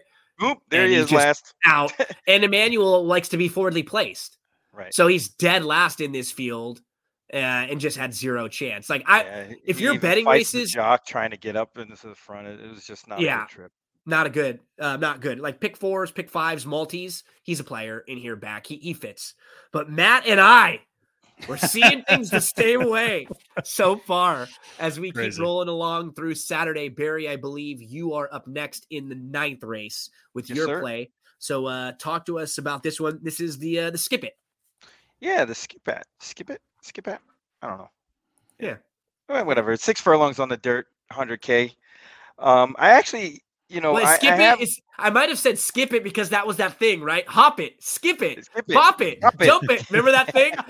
I don't know. That might have just been stuck in I my do. head because I do remember skipping it. Yeah. Yeah, I remember that. Uh, um, yeah, I, I actually have two horses in here. One I'm going to give out as a play, but I, I do want to mention the other. So in this race, uh, you know, obviously there's tons of speed here. Like literally every horse in here has speed, and I, I just think this is going to be a mad dash for the front. Um, I ended up on Chitara, number eight. Hmm. Now, hear me out. If you look at this horse's past performances, he really, she really doesn't run six furlongs. She did twice, once off the bench at the fairgrounds, and that's the one I want to talk about. She ran a hell of a race that day. That's the trip you want too, right? That's the trip you want here. And I, I, I think um, you know the rider is very good at selling this horse down. Obviously, you know you could see at Hawthorne she was just better than those horses. Yeah, sloppy Then track, pushing her out. that out. And then she kind of went off form. So her form is kind of like a bell curve. You see the horse kind of just kind of went up and, and ran really well and then tailed off and they finished it off with a horrible effort. in at Keeneland on the on the turf um, back last October. Yeah. Then comes off the bench, needed that race, didn't run very well at Laurel. Then ships to Keeneland in a in a much stronger spot and beats uh, uh you know most of the field. It, it was pretty tough, Yeah. and that She- sets this horse up right there for this one. I mean, uh, it, couldn't get any more plain as day to me on paper. And the last, like you said, she's raced effort. six three times. Two of them, she did exactly what you'd want her to do in this race. Like, look at the one at Colonial too, at the bottom where she was fifth, Yep. kind of sitting about three lengths off. That's the exact trip that you would love here too. Same thing at Fairgrounds. And then the other time she went six, it was on a muddy sealed track, and she got caught. She drew the rail, so she had to go. Right. She was forced. She couldn't even sit. And that was a good group too. That horse named Byroness was in there who was Pretty was good. good. Club car is definitely good. Gary DeVoe. She finished third. Um so ah yeah, I, I like this. yeah, She- twelve to one. She's Why not? in here. She's third start of the form cycle. She could be set for a really big performance. Now the other horse is the one, Oksana. Similar vibe here, except this horse is coming from, you know, uh, basically parks over over here. Been, you know, kind of been bouncing around, Yeah. but went to parks, ran at Laurel. But this horse doesn't need the lead either, and it's probably going to be a little bit closer than Chitara. Gets the go-to rider who who's won on this horse a few times, Paco. Go. I, I mean, between the two of them, I'm obviously going to go with the longer priced horse. But in multi situations, you know, especially starting the pick five, I got to use both. And uh, I, I will say I got to give a shout out to another horse in this race. Mage's half sister Gunning is actually running in this race as well, the number six horse Nice. uh, in this one. So uh, that's Is it uh, funny just- how how different these uh these look like after a horse has won one or two, right? May just like, oh my gosh, you look at this, two million Yeah. in the past performances. Yeah. Yeah. but uh, yeah, I just I I I, I did hate I because I was doing a deep dive of Mage's pedigree before the Derby. I just remember gunning, and then I was looking through the PPs, and I was like, huh. Mage's sister's running on the Preakness Underground. That's kind of cool. Uh, Yeah, so it's kind of a neat. She's no fact slouch either. I mean, No, she's No. good. Yeah, she's good. good. We Yeah. keep rolling along the back uh, back half of the Saturday Pimlico card on Preakness Saturday. My play in race number 10 is right next door. The post worries me a little bit, but I'm going to go all the way to the outside with Beer Can Man. I think it's just a great spot for Beer Can Man, Mhm. and he's got some versatility. He has enough speed to use the speed to put himself in a good spot so he doesn't have to sit five or six wide and he can sit just a few lengths wide. He has enough speed to where he can, you know, I think he can use that and that can be an advantage for him. He needed the race at Keeneland last time out. He looked exactly like a horse who needed the race. He got way over bet in that race. There's no way he should have been favored there in the race where Barry had the winner front run the Fed, who was diving and weaving Hey, through traffic at a big price. Uh, beer can man for me. You just watch the way he finished that race. He looked like a horse who was tired, needed the race. I think it's it's going to be a big step forward for him from the outside. Some versatility. He's eight to one. Probably won't be. Probably be closer to like five to one, which that's fine. I'll take it. I'll take it. Yeah. I'll take it. Beer can man. This horse has done very little wrong in his Mhm. career. Like overall, he has really, really nice form. He's the 13. He's eight to one, so he'll only cost us three thousand in our StableDuel lineup.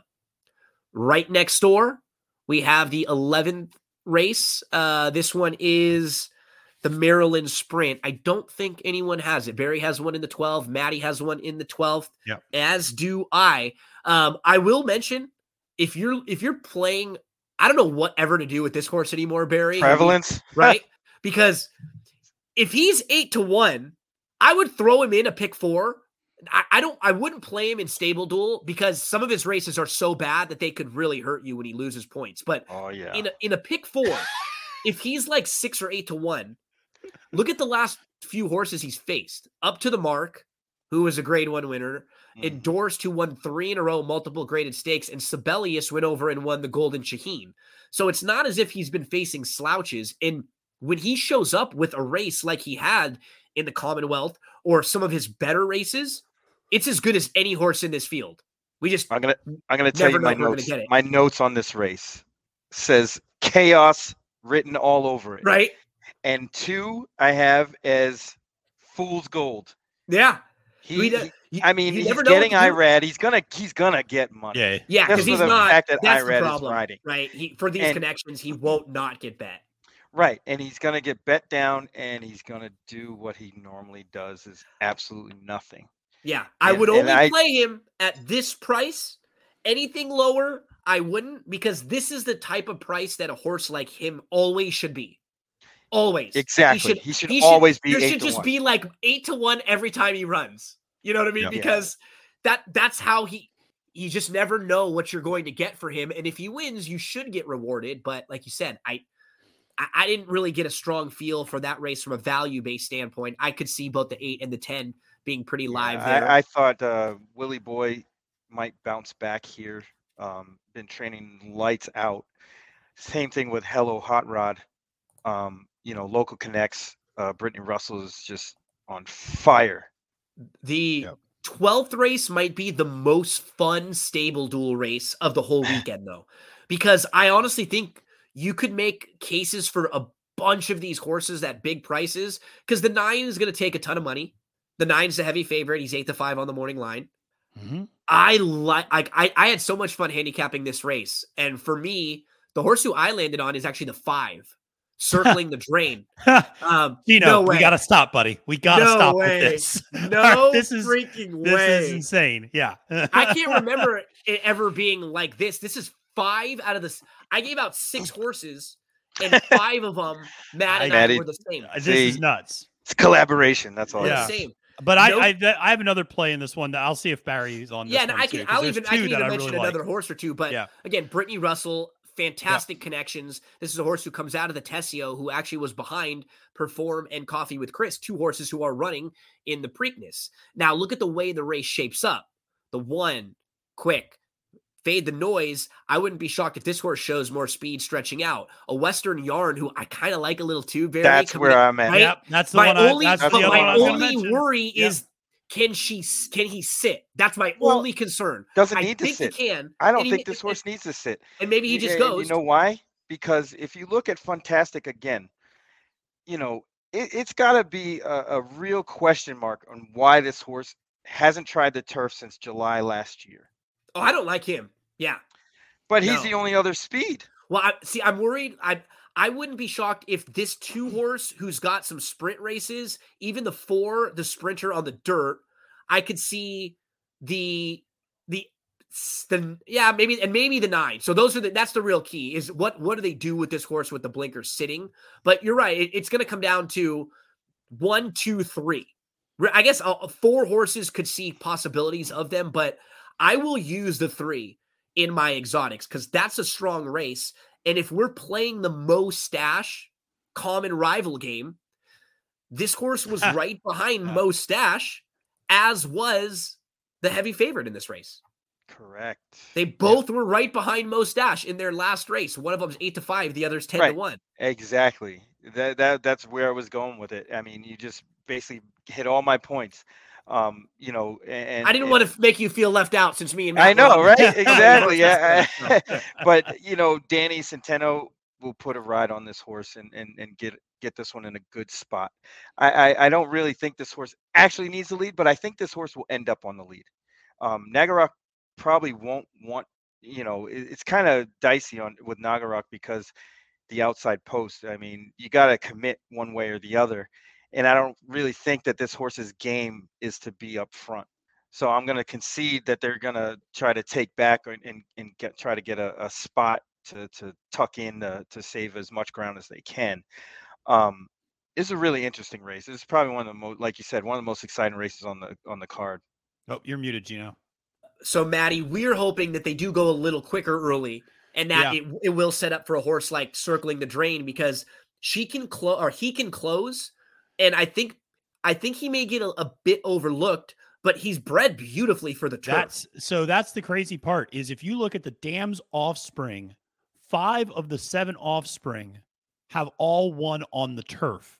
And the only two who haven't is circling the drain who hasn't tried the turf and, And one of her one other siblings who ran- only tried it once and ran a really good third place. yeah. And and so every other offspring has won on the uh the turf in some cases multiple times Yep. the, I I love the surface switch here. Uh, Barry mentioned how live Brittany's barn is right now. Uh, you know, at, at the Pimlico meet, and uh, you know Toledo is one of her go-to jocks, and so uh, I.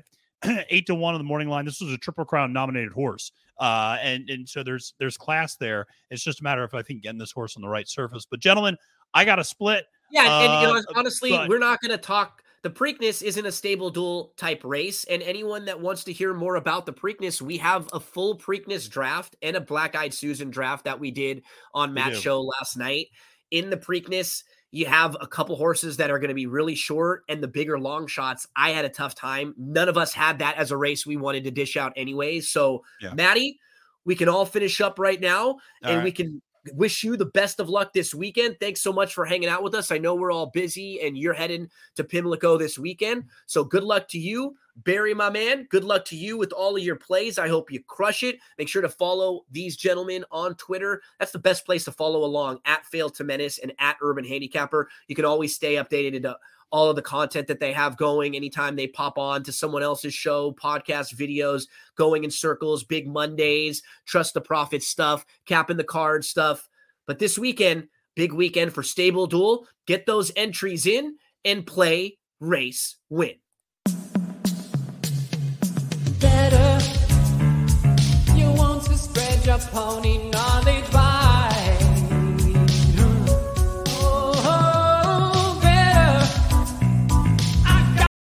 Nice catching up with Matt and Barry. We have this show every Friday morning at 10 o'clock a.m. Eastern Time. If you want to come join us online, you can follow at StableDuel. If you follow me, it's me, Gino B, on Twitter, and it will stream right there live, free to listen, and you'll get some best bets for Friday and for Saturday.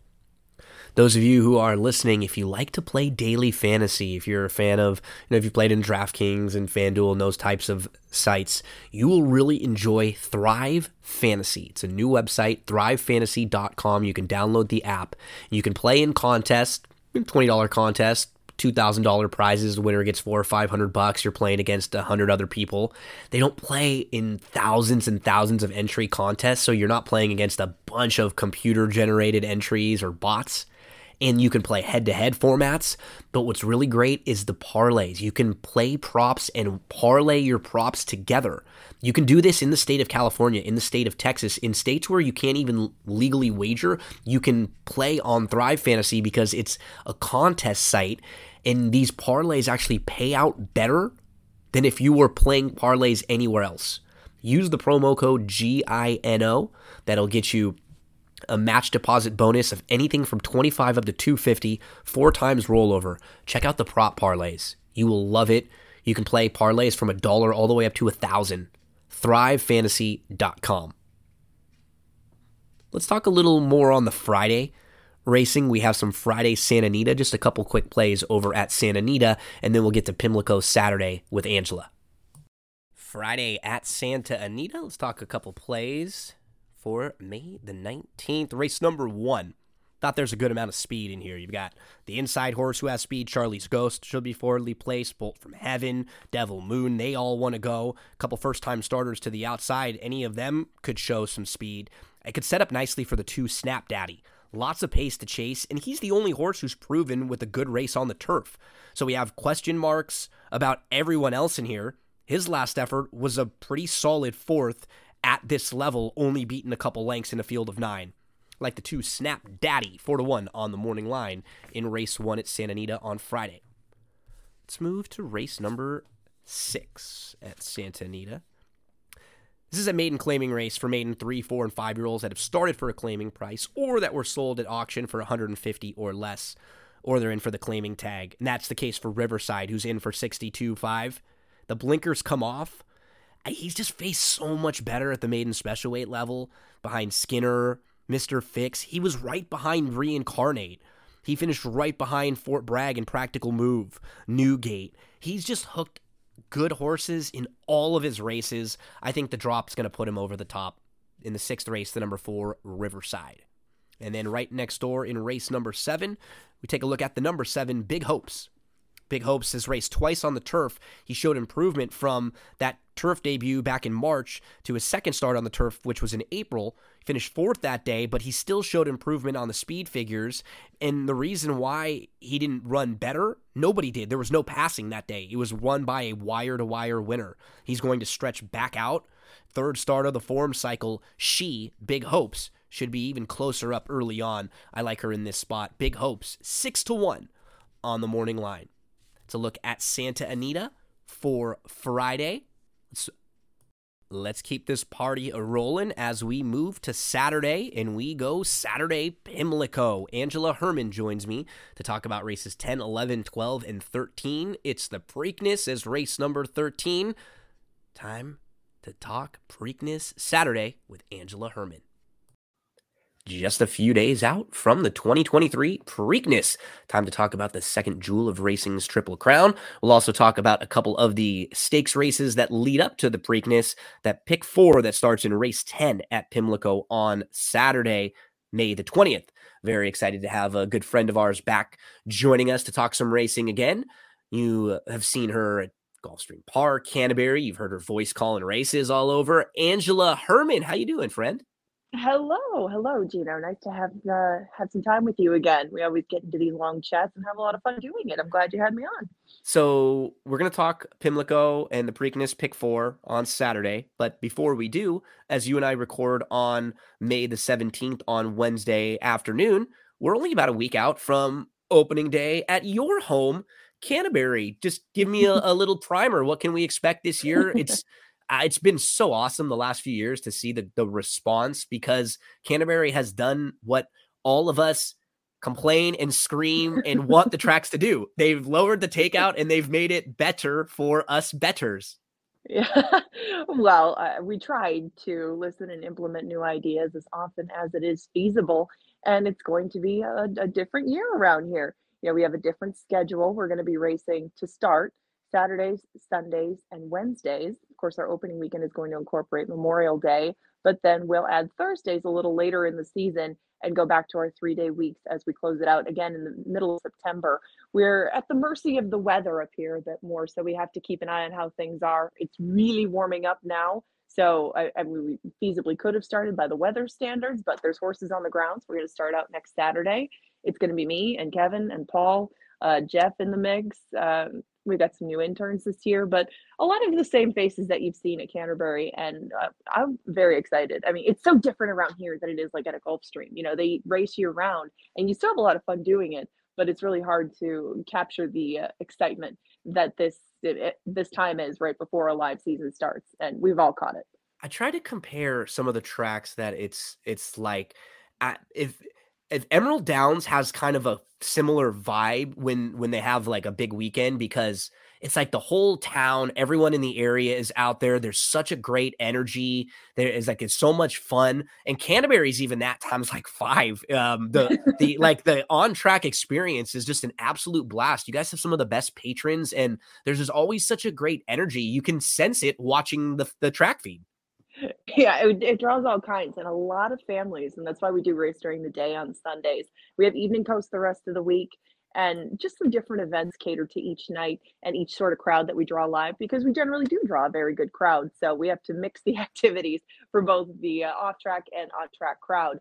But it does get very exciting. Days like July 3rd, and I mean, even Memorial Day, Labor Day, some of those holidays where people are in town looking for something to do uh, they generally come here and we put on some interesting unique sort of races events etc and it makes for a very uh, different experience than any other track i've ever worked at So Angela and I are going to now dive into Pimlico for Saturday. We're going to talk about the Preakness, which is race number 13. We'll talk about the races leading up to that, races 10, 11, 12, and 13. It's the pick four at Pimlico. And we're going to look at the daily racing form past performances. These are the formulator past performances that I love. We were actually talking about it before we started recording, Angela. They just make it so easy as a handicapper for us because it's like, oh, one click replay, one click chart, one click pedigree, one, one click all the stats that you want. So right now, leading into Preakness, DRF has a really cool promo. If you want to sign up and bet with DRF bets, they'll give you a $250 deposit match and a $10 free bet plus free formulator past performances. So it's a three step process. Sign up, use the promo code winning, and then you're going to get that $10 free bet right off the bat as soon as you register. Deposit 250, they'll give you a 250 match bonus right away. And then they're going to load up 10 formulator past performance cards for you. And then every time you get uh, every time you wager 50, you get another one for free. Because that's one of the things I, I I like, Angela. I think if you're playing the races and you're wagering a lot, I don't think you, you really should have to pay that much for past performances. This information shouldn't be all that much. So DRF and DRF bets, when you sign up and you bet with them, they give you the opportunity every time you bet 50, you get another card for free. So a, a nice perk if you're going to be playing, you can at least get these past performances for free and get a bunch of credit. It's of hard to match that deal to go along with it, a wagering platform and whatever you need to wager with it. And I can't speak highly enough to Formulator. It's what I use day in and day out. And it has a great notes feature too, where you can keep your own notes of how your day's going, of what you see, of what might not show up in a form. They only have so much room at the end. I mean, you see all the abbreviations and all of the all the verbiage that goes in there only tells a part of the story. So if you make your own notes in that notes section and they show up the next time the horse runs, it saves you from watching another replay or having to dig that much deeper, expedites your handicapping process, and makes it overall an easier faster way to hopefully put dough in your pocket. But uh, that's a good deal. And uh, if I wasn't already such an old, hardened, grizzled gambler, maybe I would be able to dive in on it. But if you haven't, please do. The uh, DRF.com and DRF bets. You're already going to be there looking at the past performances. So just click on DRF bets, sign up, use that promo code winning, and you'll be all set for a big Friday and Saturday at Pimlico. So, Angela, let's start. We'll end with the Preakness because that'll be race number 13, and that'll be the end of this pick four that we dive into. And the pick four, yeah, the pick four begins with a fun turf sprint. I mean, you have a big field like this, you have a five furlong turf sprint, the opportunity for chaos, for fast early pace. You have nothing better drawn down to the inside who is really, really fast, but as expected in a five furlong turf sprint, there's going to be others that are quick, even right next door, a horse who's shown a lot of speed on the dirt. You have Artemis City Limits who wants to be kind of close. I think he can press a little bit and sit off, but he wants to be close and forwardly placed. We know the sick that's right is going to be quick. Uncle Ernie's probably forwardly placed for Harp. I mean, you get through this field, good amount of speed as expected. How do you see this thing shape up? Who are some of the horses who you'd want in the pick four? I think you kind of set the table for who I would want to use in the pick four. And that's really anybody who can come from just off the pace. So I guess I would say that my top pick would be Smoke and Jay in there just because he drew furthest to the inside of horses Yep. that like to pass. Uh, you did see him face off and get defeated by Beer Can Man last time around. It just wasn't that big a difference between them. Tyler Gaffalione, I thought, had maybe a, a bit more left in the tank. He wasn't exactly scrubbing on Smoke and Jay. Felt like maybe Beer Can Man was out of horse. Now, it was his first start since February of last year, so that's understandable.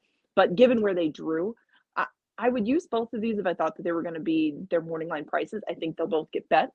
But for that race that they put in last time at Keeneland in similar conditions, then I think probably a similar setup that they'll get today. Tons The- of speed in front of them. Yeah, Uh, I those thought that it would set up well for them. if you're betting, like if you're looking for a horse to bet, or you know a few of the pick four horses, I think those are the those are the two that I would 100% need to use um, because of the trip that we projected. You know, and the same exact sentiments on Beer Can Man. The post could be the detriment for him. That could do it in. He has a little versatility, you know. So so maybe I mean you don't want to be hooked out wide versus where the five is, but he should take a good step forward off of that race. Like he he ran like a horse who needed the race, right? Like he just Very much so. like a little short late. He got fav- he was favored in that race, but as you pointed out, it wasn't as if Smoking Jay was bad. He got bet that day too. He was a major player. He was what seven to two in that race. I think he fits really well, and he could be set. You know, maybe had a little bit of regression in his second start off the bench, and now he could be set to take a step back forward, third start of the form cycle. Five and thirteen were all over for me, and I, I guess like of the speeds, I'd probably give the one the the most look from down inside, having to go. He actually has outfinished some of these other shorter price horses in here, like Artemis City Limits. And I think for him, of all the horses, he's got the rail. He has to go second start off the break. I might try to use like one, five, and thirteen in here, Angela. Mm, I suppose that would be fair for me. I would definitely use five and thirteen, and I would give a little extra forgiveness to Smoke and Jay, given the good going last time around. Off turf has not been necessarily his thing. Does a little bit better on a firm course at five, fits him perfectly. But I was I was thinking along the same lines of you, trying to find one of the speed horses who Yeah, could duel and hang on. I, I but they may I not. tend- well, I tend to favor outside drawn horses in that Yeah. particular scenario. I, Sure. There's so much working against a rail drawn horse that's going to be the low price that he's at. That's right. That's, out a little bit to me Sure, sure. as a horse could who could hang on. fresh. Yep, and he's a little bit better at five, right? All four of his wins have came at five furlongs. Seems like six is just a little too far, and even five and a half might be a little beyond his scope. And he's fresh.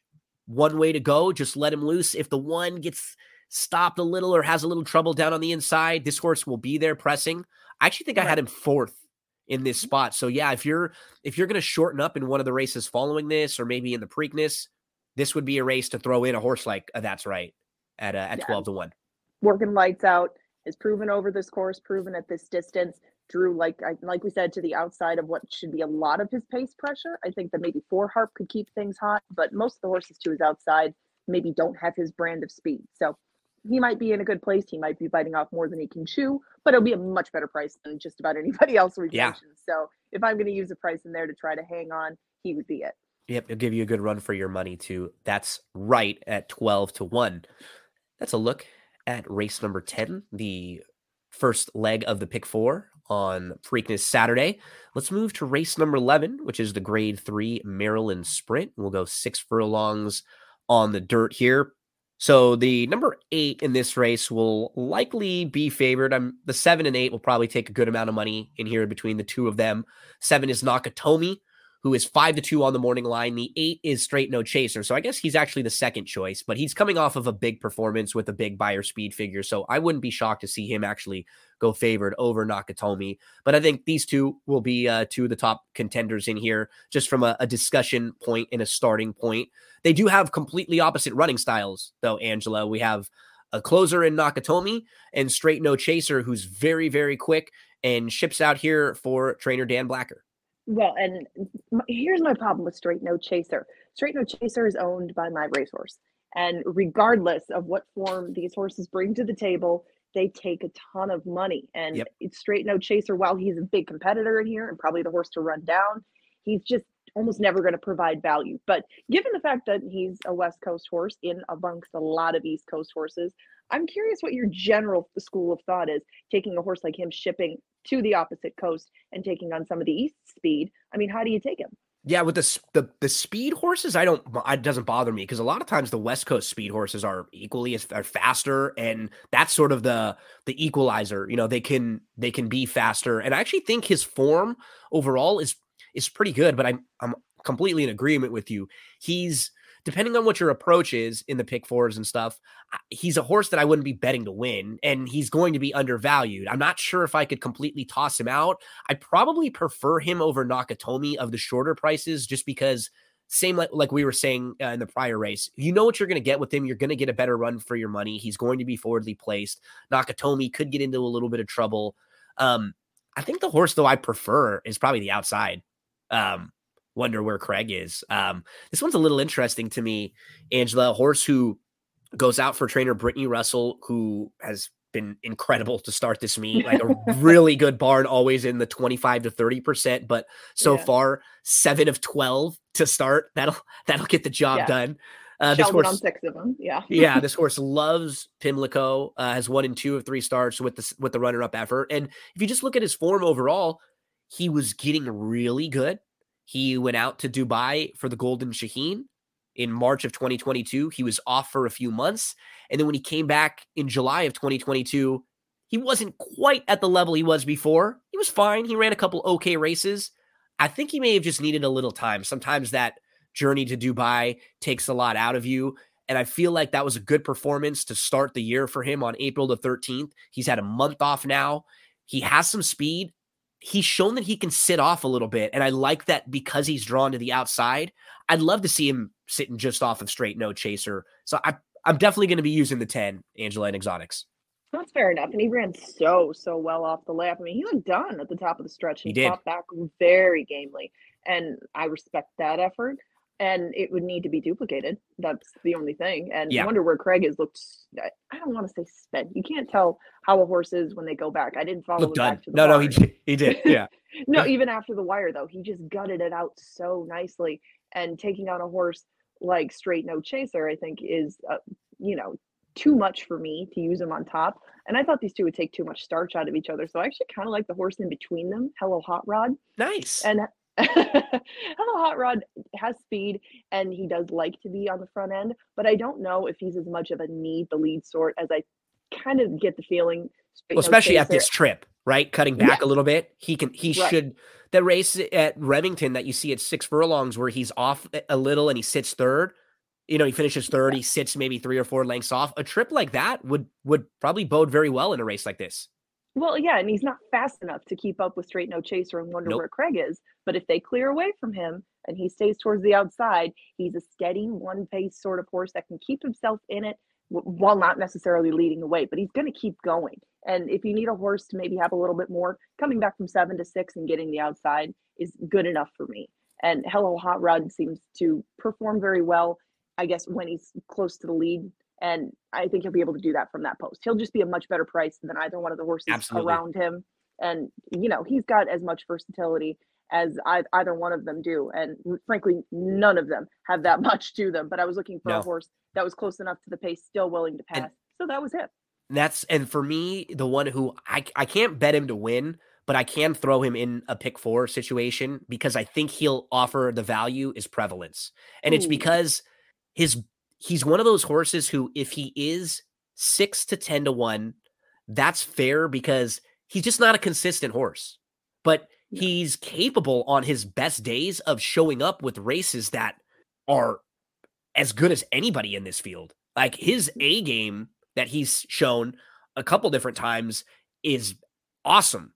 The problem is we don't see it very much. Now, can you go through his last few races and say he lost to Up to the Mark, who is now a grade one winner? He lost to Endorsed, who had won three races in a row at that point in back to back graded stakes races. He lost to Sibelius, who went over and won the Dubai Golden Shaheen.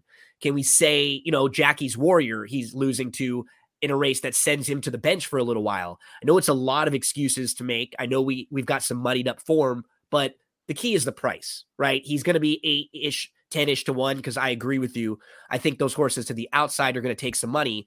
As long as this horse is six or above, I could flop him into a pick four and just eh, hope that it was one of these good days versus one of the bad days. I just I don't think I could play him to win. He's just more of a, mm-hmm. an inclusion in in multi exotics. Okay. Well, I see your point, but I think the prevalence being trained by the guy he's trained by, who's been going really well lately and ridden by Irad Oh. Ortiz, will not provide that sort of value on the board. I don't think you'll get that on him. I think you might No, get four or five to one. That's the concern. If he's if he is that, it's not worth it. Like this number right here is he's got to be closer to this because that's fair for his chances of winning this race. He's not Yeah. consistent enough to be half of that. So Yeah, and I agree. And I, I got to look at him a couple of those times. And he's But- not bad looking horse. Don't get me wrong, but I just can't. I can't match up those looks with those races. It, they just don't make any sense to me. It- and trying the turf. Eh, it- that's just sometimes that's just like a up nothing's working let's just try something you know it's one of those Exactly. like like last ditch efforts throw something at the wall and see what sticks and right. And Uh, now it- it's blinkers. yeah and nah so who knows uh, with prevalence but i think you and i were both kind of looking for a horse like that and like the nine right like Yeah. who can s- exactly. who's to be a little bit of a price who can sit just off i don't Yeah. know if those horses win this race but if you're listening and watching this you can kind of understand, like hear our analysis and how we were trying to get to them and why we were sort of looking for that template of a horse you know We're complimenting and then tossing. So Yeah, It's exactly. one of those signs, kinds of races. Ex- exactly so uh a look at race number 11 the maryland sprint which is the second leg of this pick four that leads into the preakness let's move to race number 12 it's the james w murphy now this race i thought was a, a fun one to uh you know just from a handicapping standpoint i do think that the horse to the outside if you like the the nine this is a very accomplished horse I would have no problem with people who like this horse, but this horse is drawn wide with the blinkers on. I think we'll want to be more forwardly placed. And I found like three or four fun long shots that could be really nice value at their prices. So from just overall, I, I really enjoyed handicapping this race, and I think you can you know take different stances in here. How did you uh, how did you see this race, uh, uh, Angelo? Was this a race where you shortened up? Did you think the favorite, the nine to the outside, was too tough to beat, or do you try to chuck this uh, horse out and use a, a few others? What's the approach? Uh, I yeah, I take your former opinion just because at this point of their lives, most of them aren't pure defined turf horses. A lot of them are taking this as plan B. Now, that's not the case for everybody in here, but this is really the only horse who's been established at doing what he's doing. I like the outside draw for him. I don't mind that at all, especially with Yeah. the blinkers on.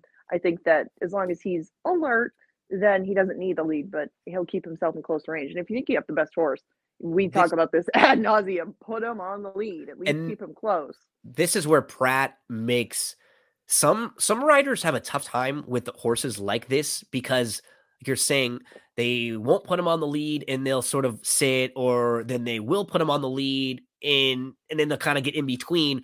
He's like one of the best at knowing should I just sit off or do I need to go a little faster? I feel like he always makes the right call with these types of horses in this type of situation. Um, so that's a look at the nine for motion for Prat, Little Red Feather. Some of the fun long shots that I looked at. So if we're if we're using Mo Stash as a sort of a uh, a common rival, you know, hmm a Western Yarn comes out of the race where he was right behind Mo Stash. I was gonna play. Uh, I don't even want to talk about this race. Talk of the nation in the. Uh, You brought it up.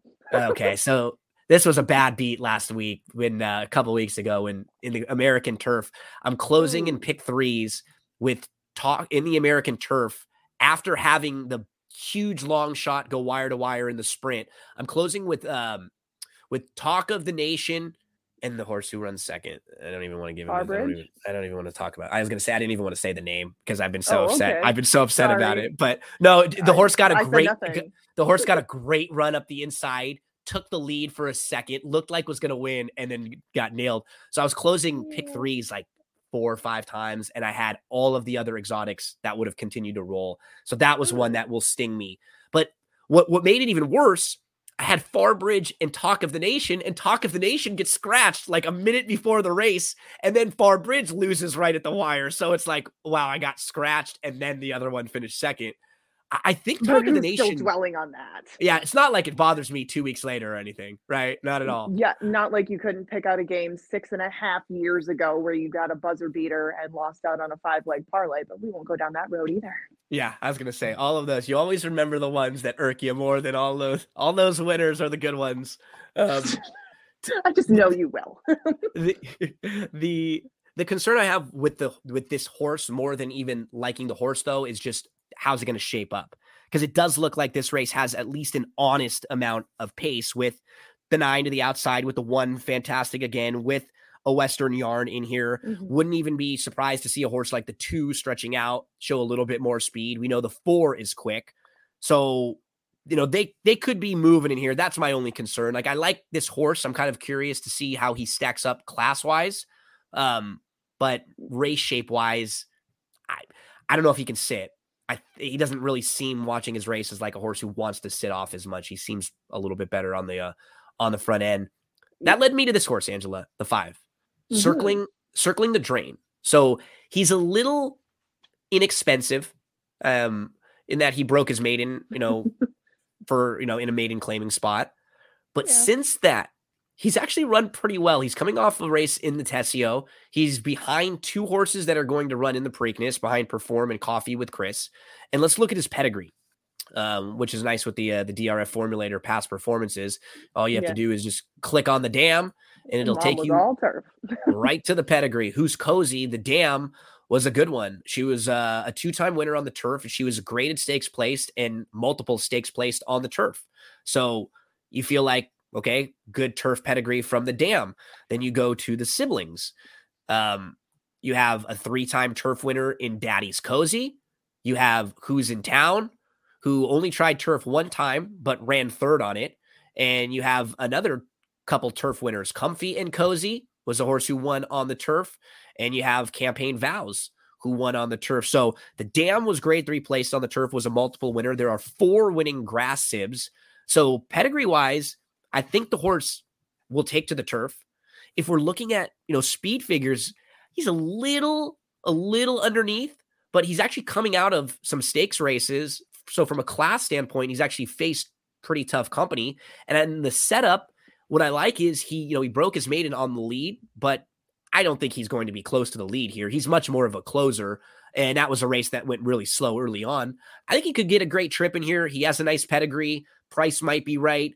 He's a horse who I'm going to throw in um, into a pick four. I had five, nine um, as my two, and then a bunch of question marks after that. well, I had like nine over five and six. I think that's probably the way that I would play this race, unless I just single the nine and move along in a, a horizontal. But I was interested in circling the drain, like you mentioned. I looked at his pedigree, and I mean, who's cozy obviously is inclined towards turf anyway, given her blood. But circling the drain hasn't tried it yet. I just I didn't love the way that things set up in the Tesio and how he didn't capitalize on it the same way Perform did. Now, granted, Perform Absolutely. in the Preakness, but he ended up beating two horses home uh, with very, very tired horses in front of him. the five circling the drain is eight to one. One crazy horse who I'll mention for underneath spots. If you're taking an approach where you like the nine and maybe you need some horses to use under, the two fade the noise. So let's follow his pattern through his three turf races. Uh, his career debut just doesn't fire on the dirt. They try him on the turf. He wins six to one in Ellis. They go over to uh, Saratoga on August the 19th. He's inside. He's fourth or fifth. He he runs into some traffic and he, he wants to go. He, you know, he just kind of gets stuck in a bad spot. I didn't think the race was that bad. Again, if you're looking at horses like Oxymore, you see Oxymore dusted, fantastic again, uh, back when they uh, raced early on in, in or in middle of 2022. Then Fade the Noise shows back up on April 16th, just completely missed the break. I mean, it's one of those races you put a line right through it. This horse was just done um, early. So, you know, Gaffalione jumps aboard for Maker. He's going to be a massive price. I can be a little forgiving for those. I don't know if he's good enough to win, but I could see him being more forwardly placed in here and hanging around and, and finishing second and third, second or third at a big price. So maybe uh maybe a bottoms of exotics horses fade the noise. They're all gonna they're all gonna have to beat the nine. No. Right, exactly. I, I would use the six if you're going to use a big bomb. You would use the two. We agree on circling the drain, but it I still think it's going to be very very difficult to beat the nine. So I didn't I didn't delve that much further than the exactas because I just can't I I can't find that much creative to use on top. We get to the Preakness, the second jewel of racing's triple crown. Only one horse returning in the Preakness that ran in the Kentucky Derby a few weeks ago, and that is your Kentucky Derby winner, Mage. In Angela, we don't have to sugarcoat it. It's just not the strongest group that's signed that's lined up for the for the Preakness this year. Um, Mage was a 15 to 1 shot in the Derby. He's the only Derby horse that's running back. And you know, the second and third choices in this race, while they could absolutely win, they are very talented horses. First Mission's only raced three times. Um, he just won the grade three Lexington. National Treasure hasn't even won a graded stakes race. He hasn't won since his um since breaking his maiden back in September, and he missed some time earlier in the year. And and those horses can absolutely win this race, but it's just not a very strong renewal of the Preakness. And it looks like it's setting up for a lot of the horses that run in the Derby to come back and probably have a pretty strong edition of the Belmont. I think a lot, I don't know how you feel about this, but I mean, so many things have changed since the point system instituted who goes in the Derby and who doesn't. And the fact that the scratches let in all of those also eligibles who would have made fine Preakness candidates Right? Like a horse like Skinner in this race. he would have been like a logical live horse if he not had not gotten hurt, had not, you know, scratched in. Some of the also Right. eligible Cyclone Mischief would have probably been in a nice spot. Like those horses, it, like based on their speed figures, they would have been right in that like six to one range with Blazing Sevens, right? Like in that. Mhm. Well, and there's, I mean, usually Derby type of horses or Preakness type of horses that get excluded, but pretty much everybody that wanted to run a mile and a quarter on the first Saturday in May did. So you're left with this. And I don't blame people for, you know, just doing right by the horse. Don't go there if you don't want to. And I think even uh, Mage's connections, they're not wild about a two week turnaround, but they're going to do it because the horse bounced out of the Derby so well and it's only his fifth start. So I want, well, as I asked you about before, I want your take on National Treasure because he is your local boy. And I'm not as big a fan of him as I normally would be of California horses. But what do you make of him coming out of the Santa Anita Derby? No, I want I I wanted to I like him more than I do. And I he's going to be forwardly placed in here. The problem is just he's not proven enough to be this short of a price. Like he should be double this price. Like if I wanted to play him in the Preakness, he should be 8 to 1. And he's going to be 7 to 2 probably. Like he because it really does feel like those three horses are kind of in a tier above from the betting. I, I really think Mage is going to take money. Um, I- I'm not that high on him. I think when the PPs came out initially, I was like, yeah, he's the horse that makes sense. And I, I just looked at him.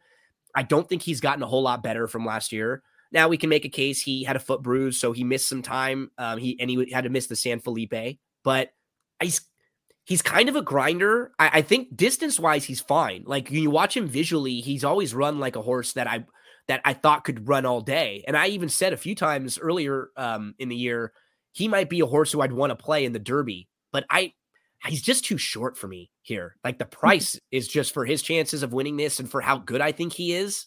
Mhm. Like if he's seven to two winning the Preakness, I got five to one shots on Saturday at Louisiana Downs that I can bet. You know, I, I, Yeah. I've got I got a segment coming up with a few best bets for Louisiana. You know, like I just I Mhm. don't need this seven to two shot in this race. You know, um, Yep. I, I honestly would prefer the outside horse if they're going to be even close to the same price. Like First Mission is going to get overbet too, but just comparing First Mission to National Treasure, I much prefer First Mission. That same. I absolutely agree, but I always want to get your take because usually we kind of see these things the same, and we see a lot stronger group come from the West Coast that I think are showing up this year. I mean, I minus Skinner, who we aren't we don't get to see, but National Treasure when the, the running really started in the Santa Anita Derby didn't have that much run. Uh, He hadn't run since January, fine, but he needed to show more there in order for him to put have me put him ahead of Mage. I can't do it because horses who are not as good as Mage have beaten him on the square. So I'm completely with you on National Treasure. His hand gets forced a bit by drawing the rail, and its price will stink just because of the guy putting the saddle on and the guy getting in the saddle. I- I'm just not interested at all. No. And and what's hard is so like you know, we talk National Treasure. We can go through the field mostly. It's just a small field. It's just, you know, Chase the Chaos is a horse who comes in from from Golden Gate and the connections take a shot because they won their way in here. You know, they won the El Camino Real Derby. It gave them a spot in the Preakness. They tried the San Felipe to see what he would be like on the dirt. Didn't fire that day. And then what was a little concerning is that when he came back to his preferred surface, he didn't really fire in the California Derby. So he would need to improve. He's not in the greatest of form right now. And then the way the race shapes up, like those seem like they are all against him. And that's why he's 50 to 1 in here. Yeah, boy, I thought you were going to bring up the Canterbury races for a minute, but I mean, we have to. We've made our mark on the Derby, and now There you go. You're in the freakness. up- You're in yeah, the we're in the. Preakness. Chase the chaos. Um, but Mr. Muldoon, the horse who beat him in his debut, I don't think was showing up on anybody's radar for the Derby. So uh, it, it was kind of a surprise to see him in this Yeah. spot. But the people who own him are nice people, at least the Dories. you you get a I- I- shot. yeah, you understand not? why. You, won, know Yeah, what? you won your way in. Does not matter if the horse runs eighth. You had a horse that ran eighth in the Preakness. Good for them. and you know, he they paid ten grand for him. if he's doesn't if he doesn't hate the surface with his running style, he could pass a couple horses late, and it would be incredible to see a horse like this finish third or fourth, you know, and and and pick up a slice, chase the Oh, yeah. chaos. Mage, I, I yeah, yeah, I would love to root for Team Mojer, Team Dory, Chase the Chaos. Started right here, but I, I mean he's up against it. If he got third or fourth, I'm sure all of us involved would be thrilled. But uh, Chase the Chaos is very much up against it. I felt both from a pace standpoint and the class. we have Mage, your Derby winner, who's super talented, and he's shown that ability from day one. And the the issues that Mage has, Angela, he's kind of his own worst enemy sometimes, Mhm. right? Because he's a little slow from the gate. He's a little quirky. He's one of those horses who has a bunch of ability, but he's still, you know, the physical and the mental have to all come together, and they did in the Derby. Even though he had a slowish start, it sort of put him in a good spot for the way the race shaped up. And two Phils ran a fantastic race. He ran a bang up race, but Mage was your uh, was your deserving winner. He earned a big speed figure. I mean, based off of that figure and the competition, he is no doubt the horse to beat in here. It's just from a gambling standpoint, you know, how short is he going to be? And do you have concern about the slow starts and the the short turnaround? Are those things that that worry you, Angela, about Mage? Well, yeah. How do you not? How are you not concerned about a slow beginning with a horse drawn to the inside if he doesn't have pace to run down? Uh, if if he wasn't so dang talented, then I mean, this would be a horse that would be way up against it. But uh, he's probably got the most talent in the field. He's got only four starts. So I mean, who knew that the two most heavily bet prospects in the Preakness would have a combined seven starts I know. and be doing And neither one of them had run before January the 28th.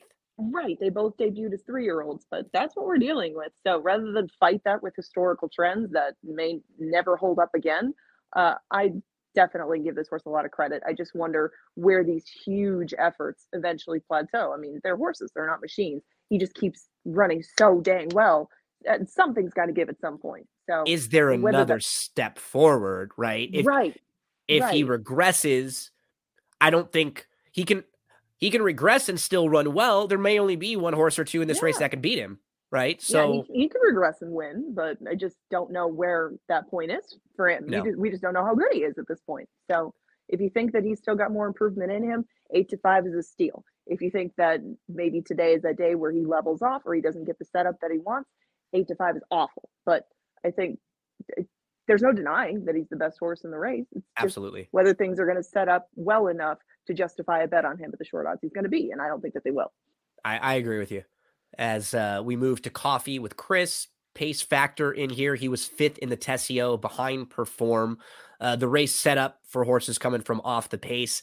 We'd imagine he's probably going to be forwardly placed in here too. I'd I'd think maybe he's in the top two and maybe first mission sitting right behind him in National Treasure. I would think so. If he's not sitting right off the hip of National Treasure, First Mission will, and we'll leave Coffee with Chris probably in a place he does not want to go. No. So I would imagine they're going to send, send, send.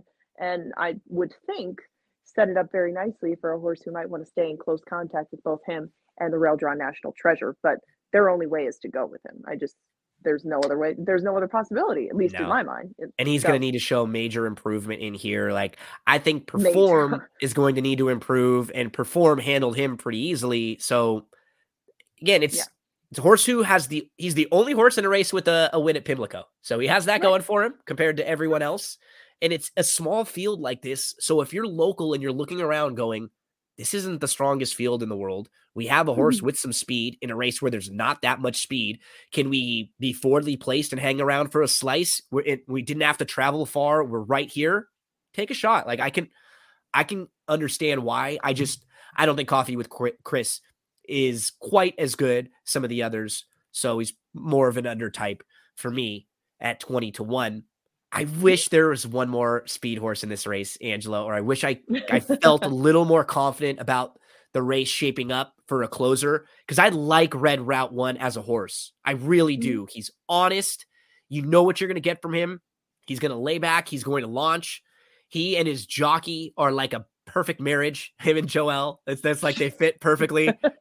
um, I just don't know if he's going to get enough in here in this small field, but I I do like him. And isn't there always a horse like this at Oaklawn every year that like runs in all the Oaklawn preps, is really honest, is like a stone cold closer that finishes second or third? Feels like we have Oh, one Definitely. one every year that's just like this and he feels And like they- of of the price horses the one that people are wanting to make a case for or wanting to get to he's just naturally easy to like just because of how explosive his late run is. But I, these are the kind of horses that drew me in very early in my love for horse racing because they are so dynamic and fun to watch.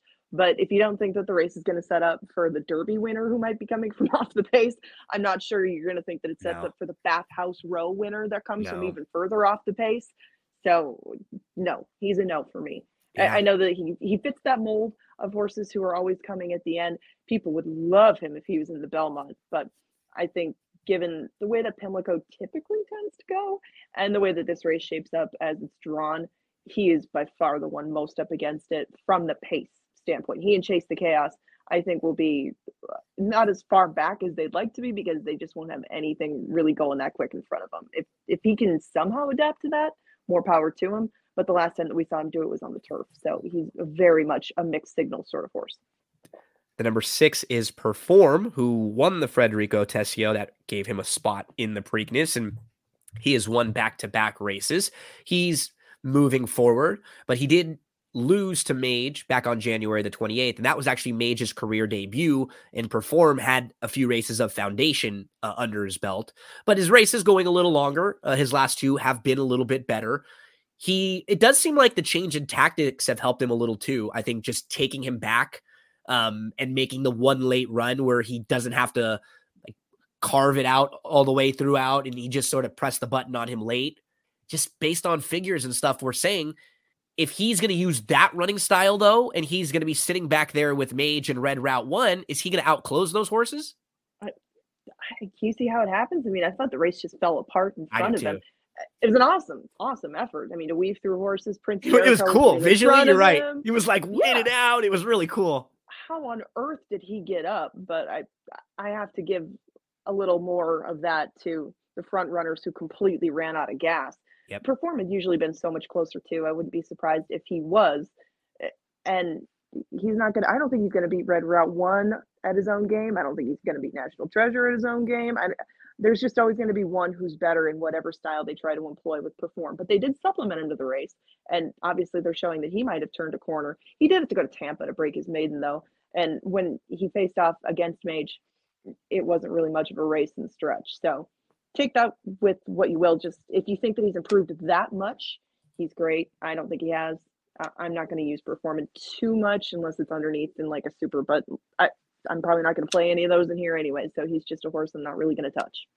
And we we've gone through the first six, and like by process of elimination, we get to two horses on the outside that I think most people like people will make cases for. Uh, both both of them. Um, the first one is the number seven Blazing Sevens. I'm not quite as high on this one as I've heard some. I can see him fitting in this race if you toss his Fountain of Youth. Um, you know, uh, his form makes sense. Has he improved from two to three? I don't know. Some of those things might not matter in this race. Like it's not the strongest race in the world. We're not necessarily talking about a field of 20 in the Derby, but I do think with his connections, I probably feel the same that I feel with National Treasure in that could he win this race? Sure. But I'm not going to be getting the price I would want on a horse like Blazing Sevens in this spot, I don't think. I'm not a, a Blazing Sevens fan. I wasn't in the juvenile. I wasn't in the Fountain of Youth. I wasn't in the Bluegrass.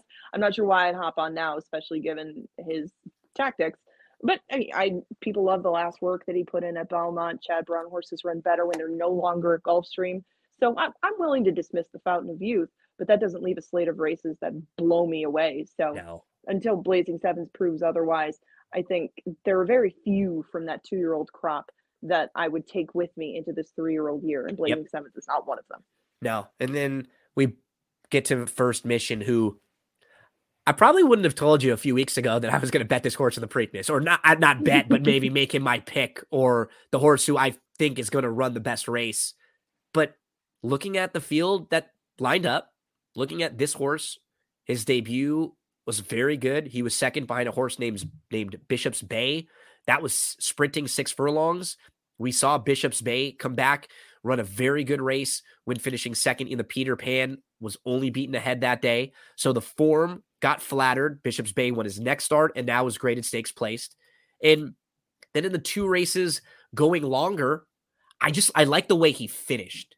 I think this is a horse who has a, a little bit more watching how he finished in the maiden special weight win at Fairgrounds and then in the Lexington when he was sitting behind, he moved up the rail and he kind of went through tight quarters. I feel like he's going to get a fantastic trip with his running style. It's it's not going to be it's not going to be a great price, but I really just don't like most of the others and the the way the race shapes up. And he just feels like the horse right now who's really peaking. I agree with all of that. Wow, well done. You you sometimes you scoop the angles, we haven't done that thus far in here. But I guess it was just now you wanted to wait. Uh, I yeah, I wouldn't have taken him either. If you had asked me out of the Lexington, You're gonna bet this horse in the Triple Crown?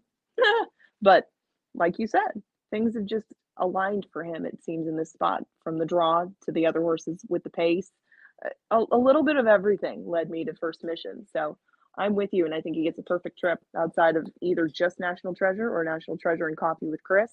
And I think one of the only wa- ways you're going to beat Mage is by getting the jump on him on the front end. I think that's what First Mission can do. Even though Cox has said that they're not going to the lead, they're not going to be that far off. And you don't keep No. Luis Saez on a horse if you want him to drop back to last. So if this horse can duplicate and move just even a smidge forward from Lexington, he has a really, really good shot. And he has some advantages on some lower priced competition. Well, I- I guess it would just be Mage to his left, but I think National Treasure and he are going to be in the same neighborhood. I like you agree. said, and this horse is a much better bet. Completely agree. He just seems like he's really moving in the right direction. He's going to get that trip. First mission, feel like he's the play in the Preakness. As we finish up with our Preakness analysis and a look at the pick four, how do you think you might be playing on Saturday? What's what's your approach on these big type of days? Are you are you as much into the pick fours and fives, pick threes, or individual races? How have you been uh, recently? there's just so many options on big days like this that's the main thing is assess your options fully in the card from start to finish because there's not necessarily just a pick four that lines up four in a row there's all Nope. dirt there's there's black eyed susan There's right, two-day ones. doubles Yeah. yes there's pick threes just make sure that whatever your strong opinions are or your priciest opinions are just line up whatever you have involved with those and i mean i'll play more pick threes probably linking together smoke and jay and maybe Nagarok, um, maybe just connecting them with Hello Hot Rod since these two run back to back. That would Yeah. be more my interest, or really load up on the back half of a pick four and single these two in the front of it, just because they're my more valuable opinions in the whole sequence. But in general, I respect Mage too much to bet heavily against him. Maybe a, a play or two, but I think that in general, the undercard and even some of the other tracks that you really like to play that put together big cards on days like this are the way to go. So I would focus more on the 10th and the 11th myself as far as key horses and maybe spread in the 12th and 13th. But if you have to pick out one single in here that gives you best bang for your buck, who is it? Let's see. In I, I would probably single. I mean, I, I'm gonna single on with first mission. I don't know if that's like that. That'll be my approach, but I'll probably play another ticket where I can build some stuff around. Wonder where Craig is. I think maybe maybe that's the horse who I build some things around. Um, Also, I could see myself playing a lot of the tickets around the two that we mentioned to start the five thirteen. I think I might I might play those two right off the bat in a lot of presses, Smoke and Jay, Beer Can Man, and then you use those two. Then you've got a couple extra bullets if you want to, you know, spread out in a couple of the races um, following that. So I think I'll probably play two two approaches. One where I start with just those two, and then one where I end with just first mission, and then I can get a little flexibility in between. Yeah, exactly. And I think that I'll probably single Smoke and Jay. I'm gonna take a chance that Beer Can Man gets a wider trip than he than anyone would want to in a five furlong race. So Yeah. that would be my key in the whole sequence. But I thought that we got a good idea of kind of how we saw each race, and you can really alternate in those. I mean, it's not every horse that you're to see that's to win. So throw in some horses that fit those scenarios that we talked about, and see if you can't come up with a price. Angela, thank you so much. I really appreciate it. We look forward to the Canterbury meet starting, and we see you pop up at Gulfstream all over uh, here and there and different places. And you always do a fantastic job. That's the one thing. Uh, all, all kidding aside, that um, from the very beginning when we started talking races, when you would come on to TVG and I was uh, hosting, and you'd give little previews for Canterbury stuff, I've always appreciated the work you put in. That's why we always like talking races because I know that You've always done the homework. You've always put a lot of analysis into it. You're trying to find value. You are doing what we are supposed to be doing as handicappers and as gamblers. Um, you don't take the easy road ever, and uh, it's noticeable. it's noticeable with your work. You always are very helpful, and you uh, you help all the fans and the customers and the viewers learn when they listen to you. So can't thank you enough for all uh, all the hard work that you put in. Well, back at you, and thank you for your hard work and having me join in. I mean, we love the sport, so we want other people to love it the same way. It's one of the best ways to do it. Hope everybody uh, listening has some winners and enjoyed it. Make sure to give Angela a follow on Twitter at Angela Hermann 15. Does a good job there when she's uh, out at Canterbury and when she's covering the races of letting you know some of her thoughts. Angela, good luck this weekend, and we'll talk to you again real soon because we have Belmont coming up in a few weeks. You've got Canterbury opening up, so I'm gonna have to annoy you and uh, and keep bringing you back here soon. Looking forward to it, and thank you so much for your time. Thank you all for listening, but don't go anywhere, folks. Still a lot more to come on this episode of That's What G Said. Thanks so much to Angela for helping us out with Preakness Saturday. Make sure to follow along with Angela with Canterbury coming up. She will be a great resource to help you out with the Canterbury races. Saturday, Santa Anita. I know one family that spent a lot of Saturdays at Santa Anita. That's the Carava family, and one of the longtime sponsors of That's What G Said podcast is Cindy Carava, full service realtor Cindy Carava, and she can help you out with buying, with selling, with leasing. She can help connect you to vendors if you need help with home improvement, like gardeners, landscapers, painters, all sorts of great folks that she's worked with, that she has experience working with. Maybe you need help with the loan process. She can connect you to the right type of lender that will help expedite that process and make it easier for you. That's what she wants to do. She wants to make your life easier. She wants to take the stress away from all those things that you don't even understand about moving and relocating. It is difficult, it is tough. Cindy Carava will help you out. C I N D Y C A R A V A dot com. Let's get to Saturday racing. Let's take a little look at Santa Anita for Saturday. If we want to look at the back part of the Santa Anita card, a couple that I think are interesting. Race number six, maiden special weights going a mile on the turf. I thought the one free and humble intriguing here. This three-year-old filly, she's been on the turf twice. Both of those races were not bad. And on August the April the 30th, she had a fine start. She kind of got pushed inside back a bit. She was sixth, seventh. She cut the corner nicely. She moved up uh, for a photo was in a tight finish for third there, and that was going six and a half furlongs. Now she stretches out to a mile. I think she'll be more forwardly placed. She gets to put two starts together and go second start off the long layoff, second start as a three year old. I like the number one free and humble. It's five to one on the morning line. In race number seven, right next door, it's a maiden 20 claimer, but it looks ripe for the first time starter, the number three, Liddell. This one goes out for Dan Blacker and I thought the April 30th work on XBTV was pretty good. So in the morning, I've seen some ability. The, t- the work tab is pretty steady. The Dam was a four time winner who won her second start. She was a stakes winner, and she's produced four siblings. Three of them are multiple winners. The only other one that didn't win had only one race. I like the three in there. Uh, the four Apple Warrior I'd use in some exotics. The six Cupid's Crusader would also use in some exotics in the fourth race, or uh, the eighth race, I like the number four in here, very scary, who cuts back from a couple graded stakes effort, finishing third, going a mile in the Royal Heroine, and then in the Wilshire, now cuts back to six and a half down the hill.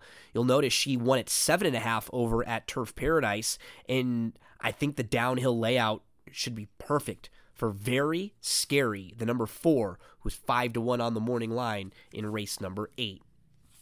The ninth race, couldn't really, if we're just kind of going through the late pick five, I really couldn't make a case for anyone in there. And in the 10th race, I just thought it was a strong spot for Seven Charms, who's going to go as a first time gelding. The last time at this level, he finished second. And when he was in against Maiden 50s, the race that qualified him for this allowance race, he absolutely jogged. So it's a great spot for Seven Charms to close out the uh, the Santa Anita card. I mean, if he's anything over like five to two, I might even play him there in that spot. So a little look at Santa Anita for Saturday. Best of luck on Saturday at Santa Anita. And don't forget, folks, every Saturday and every Sunday, they have free contests. They're Pick'em contest. They're, the website is Pick'em, P-I-C-K-E-M dot Santanita dot com. And they're games that a- ask you 12 questions that are combinations of horse racing questions and sports questions. Some of them just ask you to pick the the line or the point spread in a game. Others will ask you to, um, you know, pick a certain player prop. Free to enter, 500 bucks to the winner every Saturday, every Sunday at Santa Anita. Pick'em.santanita.com. Let's move to Louisiana Downs. Let's take a quick look at Louisiana Downs for Saturday and Louisiana Downs for Sunday. I've got two plays for each day. Louisiana Downs first post is at 3:05 Eastern Time on Saturday, May the 20th. I like the number 1 in race 4. That's Rebecca G. There is just no other early speed in here. I don't know who pushes her early. Maybe the one, aka Grams, but Rebecca G feels so much faster. She's going to go third start off the short break. Big class drop into a softer spot. I like the number four, Rebecca G, six to one on the morning line in race number one. We move to race number seven, And I'm looking at the number seven in race number seven, and it's a six furlong dirt sprint for second level allowance runners for Louisiana Breds. Hostile of Fleet faced a wire to wire winner last time out and should get some pace to chase in here. The one Lori's Wish, our Freddie Mac, uh, all have some speed. We could also see some speed from Astar. Two starts back, Hostile Fleet was behind a horse named My Man Louie, who was also a next out winner and got a great trip. So this is just going to be a race where there's a lot more speed for a horse like Hostile Fleet to get a better opportunity to run him down late. That's uh, Hostile Fleet, the number seven, six to one on the morning line. Let's look at Saturday at Louisiana Downs. Let's move on over to Sunday at Louisiana Downs. Take a look at races four and eight for Sunday at LAD. In the fourth race, I like the number seven in here. That's Okuda. Okuda has outside speed in this race and looks like the one they'll all have to run down and catch. Okuda went wire to wire on March the 5th at Fairgrounds against 5,000 non winners of three. He comes off uh, that impressive victory last time out. Two starts back, it was a race where he was pulled up. And prior to that, his form was not that bad. He had back to back third place finishes. There was a race at the end of his 2020, uh, the, the end of September in 2022 when he just didn't run well but before that, the races on the grass last year at Louisiana weren't bad. I think he's a sneaky horse in here, Okuda, the number seven. He's six to one on the morning line. And then on Sunday, May the 21st, in the eighth and final at Louisiana, I thought both of the outside horses are kind of interesting. The nine, Montastical. Look at the race in which she debuted. She was behind Punch Bowl, Unsung Melody, and Sacred Wish. Punch Bowl is two for three, and the only time she lost, he was second in the Grade 1 Ashland. Unsung Melody won next out. Sacred Wish was second in the Gulfstream Park Oaks. She's in the Black Eyed Susan. There were two other maiden special weight winners in that race. Five next out winners, four maiden specials, and one of them beat winners. But I actually like the eight more. Regal Stance. Her dam was a three time winner on the turf.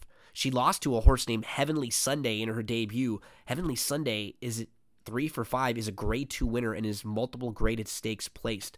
I think it's a good spot for the eight Regal Stance, who is 10 to 1. So a couple prices to include the outside, the number eight and the number nine, Regal Stance and Montastical. I like the eight Regal Stance a bit better. So there's your racing Friday, Saturday, and Sunday racing for you. Pimlico, Santa Anita, Louisiana Downs. We are all over the place this weekend. Let's finish up with Wrestling with Chad Cooper. Before we get into that, don't forget about our friends at ceracandles.com. If you're looking for a great gift for someone, why not a candle? You get different scents for different moods, different seasons, different uh, occasions. And these candles, they are healthier for you. They're non-toxic, no toxinogens, no carcin, no, um, no carcinogens. There are n- no pollutants. These are healthier, better burning because of the soy wax candle that they use. They will actually burn a little bit longer for you, so it saves you money, more affordable, and healthier for you. CeraCandles.com, C E R A Candles.com. Use the promo code GINO, and that'll get you 10% off your purchase. Let's dive into this week in wrestling. Chad Cooper joins us. We talk AEW, WWE SmackDown, Raw, and NXT on This Week in Wrestling with Chad Cooper. Here it is, folks. Fight of the night. And trying to claim that belt once and for all. It's this week's wrestling recap. All right, calm down. And here he is, your hometown hero, your reigning champ, the one and only Chad Cooper.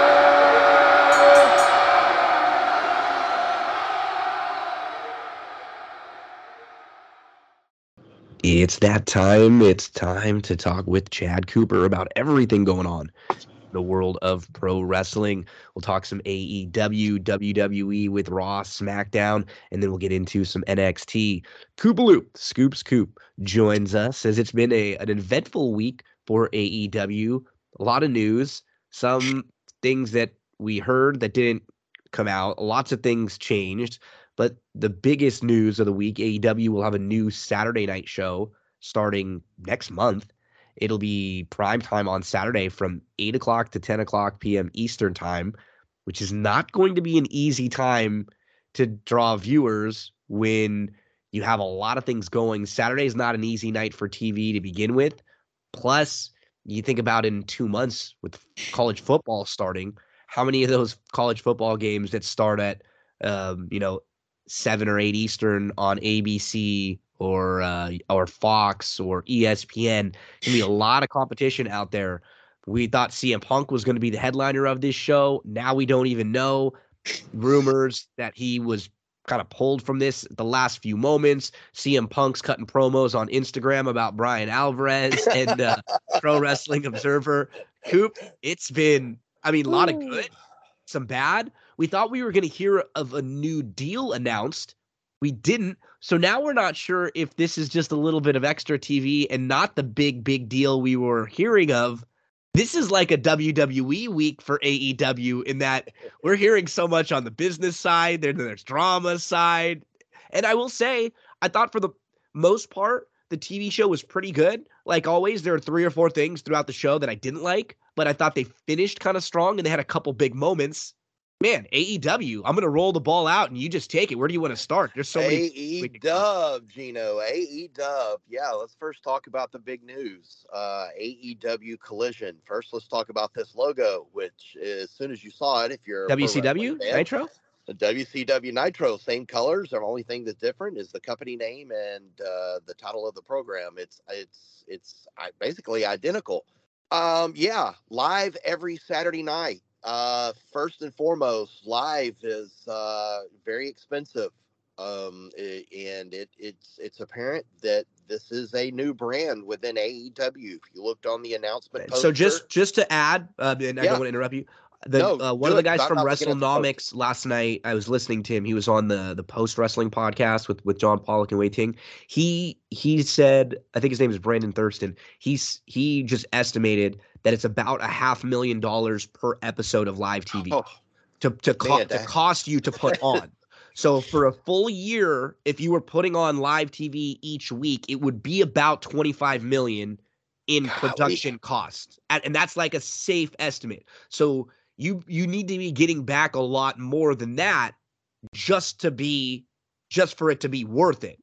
For them to be going live on the road with their talent roster too. Think about how much they pay a lot of that talent. So and not cheap, yeah, and just look, like you said. it, it- and Gino, I'm glad you brought that up because if you look, um, I'm not looking at the poster, but you could tell. Um, of course, you have the AEW World Champion on there, MJF. But if you look around, you're going to see some name or see some faces that you haven't seen on Dynamite in quite some time.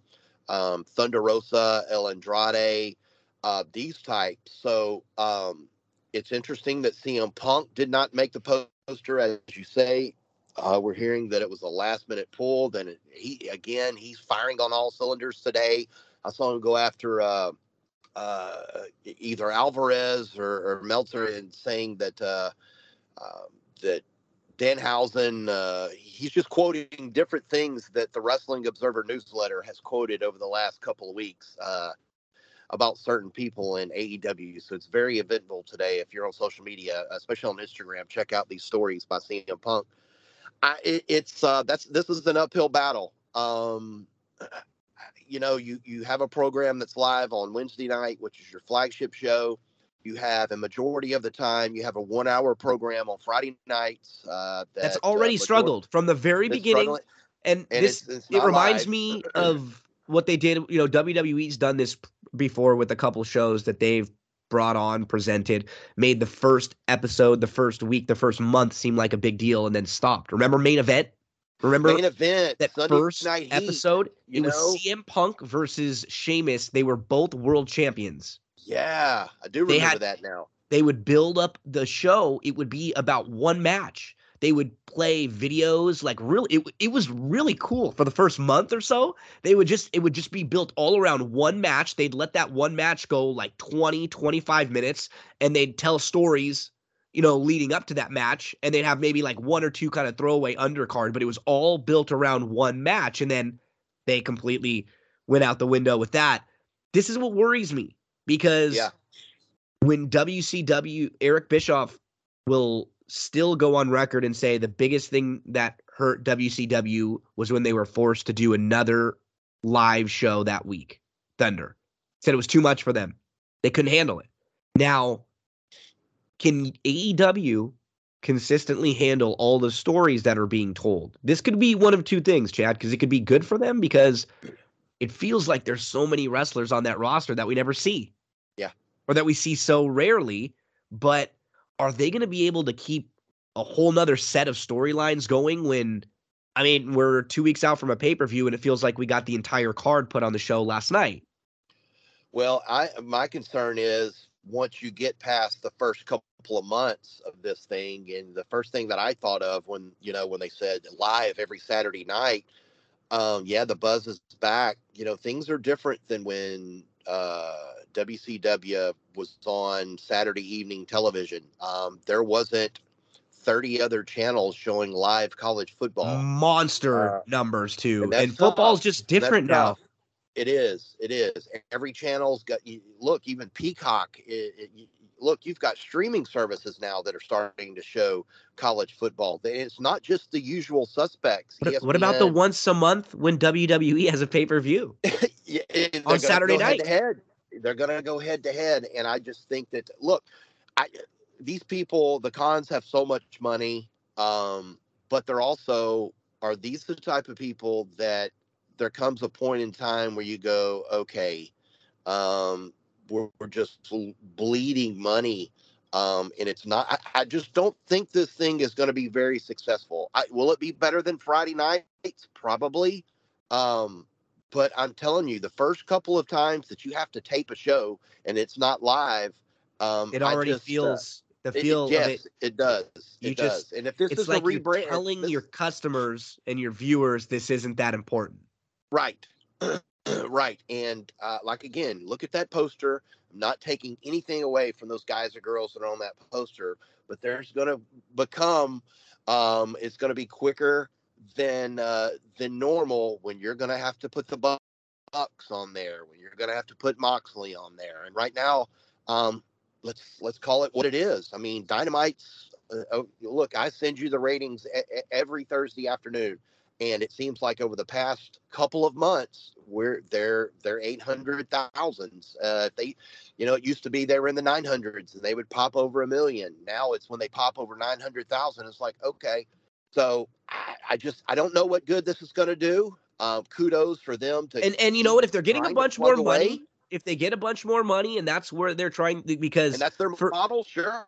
for for now they've probably not been profitable up until now. no like we were yeah, saying, yeah they've yeah. they've had to put so much money into their roster, production, everything. And Tony's done a lot of good stuff for the fans where he's paid for things to try to get good faith and he he's gotten a lot of it from people out there, right? A lot of them a lot of the investments they've made are to the hardcore wrestling fans and those people always talk really positively about AEW. So I think in a lot of ways it's done uh, it's done good for them, but now comes the point where like you said as as Dynamite's getting down to 800 8 or 850ish with the show on Saturday.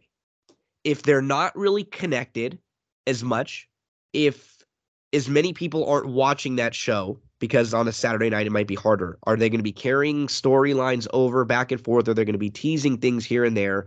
And is it going to make more people want to watch Dynamite or is it going to make people think, oh, you know what? There's some wrestling I can watch Saturday. There's some wrestling I can watch. Does it make you watch it all a little bit less? I, I don't know.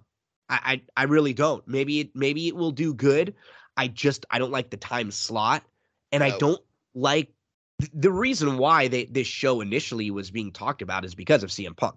CM Punk sure So he may not be on there right right now to start. He may not be on there. He may not be in AEW anymore Uh, tomorrow.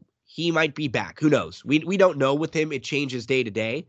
But what I do know is I wouldn't want to have to count on him if that's the reason why we created a show. He's Like- pretty volatile right now man and, and for a few reasons, we've seen that he's someone who he he becomes discontent he he's very opinionated. The guy's super talented, and he he you know he thinks very highly of himself, and and he has a reason to. He's been one of the bigger stars in wrestling in the last 20, 25 years, but do you want to put all your eggs in that basket when not only has he had a, a difficult time with a lot of your top stars, your executives, but also just physically, Chad, what the last two times he's been in the ring, he's been injured right after. Yeah, that's a good point. Uh, that's a, that's a very valid point. Um, and is is is is he the guy to carry this this brand? And also other questions: Are you going to have the same announce team? Are we going to have a different look? You know, they scrapped the dark and dark elevation from YouTube. Let's not forget they still have Ring of Honor.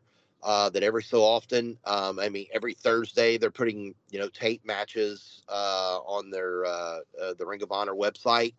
Uh, that's subscription based, so it, it's it's it's a lot on the table for this company to to handle. And I- Think I'm about now glad- they're doing house shows too. and right? they're doing house shows. And I'm glad you now- mentioned the Eric Bischoff thing because I was just listening to him the other day on one of his podcasts talking about that exact the exact very same thing about expanding. And look, WCW was around for a long, long time. Is AEW doing too much too soon instead of focusing on this dynamite? Because look, the more you start put out putting out there, I don't know if it helps it. You know, uh, you know, you, you've seen a, a dip in in the Monday night ratings. And look, we're we're in the midst of the summer here when there's not much. You know, the NBA will be over here in about a month. You know, the final NBA finals goes through what June. Um, Once you hit that July Fourth weekend, there's really not a lot going on. You have about eight a good solid eight weeks um, before college football takes over on Labor Day weekend when it really gets going. And I think it's going to be a an ugly battle. And like you said, when you have WWE with one of their big pay per views uh, going up against you on a Saturday night, I don't care if you put Moxley, Punk, I, I don't care who you put over there. It, it's not going to compete with that. It's tough. Hey, look, I, I give this guy eh, for for all the negative I, I, I say about AEW and Tony Khan. This is the biggest number two there's ever been. Yeah, and Right you got to give him credit Since for WCW, saying, hey, for look, sure. I'm going to shoot every bullet that I have, and regardless if we beat them or not, this is our model. This is what we're doing. I'm just curious to see how long this this lasts before changes are start being made on Saturday night from two hours to an hour, from taped to not taped. Um, I, I don't know. It's an interesting time for AEW because, uh, as you said, we've got a you know they've got a couple of big pay-per-views uh, every year look they don't do one every month uh, the two uh, the two or three big ones this is one of them coming up and we're just now we're what a- week away from the pay-per-view and we're just now learning some of the matches so we'll, look, we, we know they're trying to build off the big wembley stadium uh, you know sell of tickets but it looks like the it, it's their product has been hurt over here a little bit. You're not seeing as many tickets move um, over here domestically in the United States. Um, so it's definitely an interesting time here. And I- and if you think CM Punk's going to be the answer, I, Well- just don't know if he's going to be the answer. Well, because what's happening, Chad, is what happened initially with the WWE, and now they are going to all these places more often, right? Sure. So it's not as much of a a novelty when AEW shows up, because all these fans are like, "Oh, I went last month. I I, I won't have to spend as much money this time. I'll wait till they come back the next time." Sure. You know, because they're at they have house show tapings, they've got the dynamite tapings, they've got, you know, tapings for coming up for a collision now. And on some of those ta- those nights when they tape, they go so long. If you Oh, go yeah. there, it's not that you hate it. You get a bunch for your for your dollar, but at the end, you're like, wow, I just sat through Dynamite, Rampage, uh, and like three matches for the YouTube show. And, You and know, you know the- what? Uh, some of those really good matches suffer because they're later in the night. You know, I and the mean, you've crowd's been- just tired. sure, they're sure, down. and, and sure. and we'll see how this will play out as we head into AEW from this weekend. I I didn't I liked what they were trying to do with the build to the main event match, Chad, with Darby, MJF, uh, Jungle Boy, and Sammy. So, but they did what I would have liked is come out at the beginning of the night and say, what we're going to do tonight is we're going to have all three of the challengers have matches, sort of a warm up for their uh, big title match in a week and a half and just kind of lay it out that way. They didn't. All of the matches were kind of weird and they didn't make a lot of sense. Like Darby Allin's in a tag team match. Yeah, I didn't like that. That I thought that was sort of weird against Big uh, Big Bill and Lee Moriarty. It's Darby and Orange Cassidy. I, I didn't understand that. Then we had Sammy come out against Exodus Prime, and Sammy squashes him with two moves. Uh, That, you know what? I don't even mind the squash for a guy that you're building up for the world title match. The, the weirdest thing about this, he comes out after and he cuts a babyface promo, which is probably one of Sammy Guevara's better promos and is probably the most he's ever connected as a babyface, really, because he's in home. He's from Texas. So he's completely acting like a babyface now after, like, why? I don't. This is so weird to me. Was this just a Texas thing? Is he going to go back next week to being snarky and to acting like a heel? I don't know how this makes sense. Wouldn't it make more sense for these three guys to all sort of be against each other? Now they tried to tell the story that they're all going to maybe team up against MJF, and I think they've sort of felt like they had to to kind of tell this story, Chad, because I don't know if anybody believed that any one of these guys had a shot to beat MJF. No, and that's what's the frustrating part of this. This should be your big storyline heading into the pay per view next week. And This thing I can't mean event, right? me. Yeah, and, and and I think you agree with me. I, I think you, you probably would agree with me. This is not the big storyline heading. I, I held the elite in the what the BCC seems uh more of a bigger storyline than this does.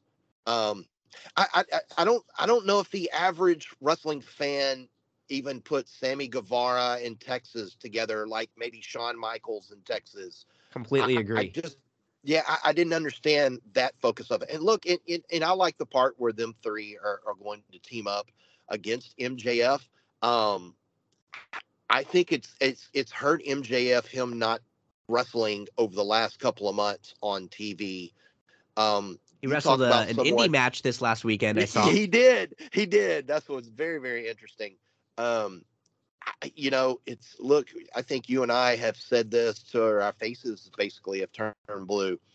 The the easiest part of winning the championship is actually winning the championship. It's it's what happens when you get that rocket. What's next? Uh, and it's it's not been very easy for him. But you know what? In his defense, look at some of the guys before him that's had that championship that's not been very good with it. And again, with this pay per view coming up a week away, and MJF as hot as he was, as good as he was, this should be the talk heading into next week's pay per view, and it's not. It's No. really not. the final match of the th- of the three of them was uh, Jungle Boy Jack Perry versus Rush. I was uh, listening to the Wade Keller podcast last night, and one of their callers called in and said, "So you've got Jungle Boy having to win by roll up against a guy who's never won on AEW TV, but they make us think he's a big deal, and this is a guy that they're setting up for the the main event title match." And I thought that was just a great way of putting it. Like we, we see Ru- yeah. we see Rush all the time, and they tell us how good he is, and he is, but he never wins. So why are we supposed to believe it's a big deal beating this guy, having to roll, uh, get a roll up on him as you head into the your main event world title match? I don't, I just don't know. I think you were kind of hitting on it. Collectively, at, if they were going to tell this story from the beginning, that all three of these guys were going to team up to try to take MJF out, I would have been, I would have been completely fine with it Absolutely, I'd have been ecstatic over it. they pivoted last week. They were having Sammy and MJF kissing each other. They were like wearing each other's uh gear. They they were a team where they had their music like spliced together. I mean, they were doing like buddy stuff, Like and then and Sammy, yeah. and then yeah. that instantly stopped, and now Sammy's a baby face. I think. Um, and, and, and, Tay didn't come down to the ring with him either, right? No, to, to no, any and, it, and it just didn't make it didn't make sense. Look, I didn't have a problem with the match, but no match. as you started talking about dynamite, why is Darby Allin tagging in this match? I don't know. There's just a lot of head scratching things to get people in, and I'm with you. I, I thought the, the the episode was fine, but it's just things like this that will drive you wild, uh, drive you insane. it's funny because every time for MJF, he's done the like you have to go through the gauntlet. This would have been a time when it made the most, The most sense, sense. ever for him to yes. pick opponents for all three guys, right? Yes. And him like Tony Khan tell or he has a moment where he said Tony Khan gave me the opportunity to handpick opponents for all three of you. I'm gonna pick one for all three of you. You guys aren't even gonna make it to the pay per view. That just ma- it makes sense at least, right? At the beginning, yeah. we understand the matches can all be different, but and they could have done the same thing after the match. I just I felt like we've had such a big pivot in uh, That's this a good this word for it. I like that. I like right? that. It's just been a little disappointing, um, honestly. So Darby and Orange Cassidy get the win in their their tag match. Actually, before that, Wardlow opens the show, yeah, yeah. and I promise there are a couple things that I did like on Dynamite, but I didn't like this at all. I This don't. was I don't not one of them. Me neither. Not starting the show with this with Christian Cage standing starts tall. the show with Wardlow. He calls out Christian. Wardlow doesn't have Arn out there with him. Christian hits a, a low blow, and then they beat down Wardlow with a ladder.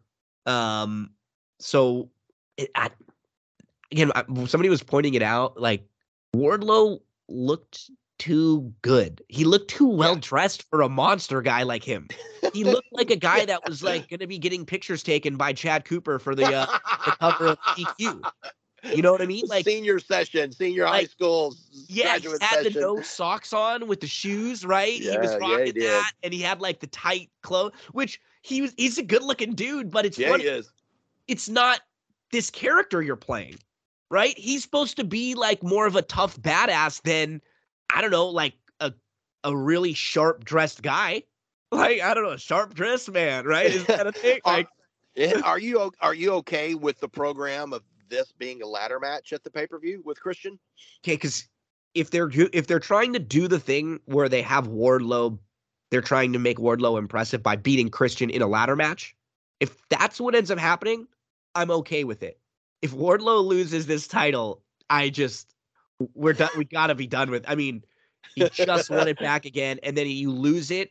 If they have him lose it, even if it's in a ladder match, as a way for them to try to get him not looking so bad, I I don't know. It's it's are gotta the be. type, these are the type of matches that have your strong wrestlers take losses in. Yep. You know, this is the old WWE. You know, you John can- Cena versus Sheamus through the table.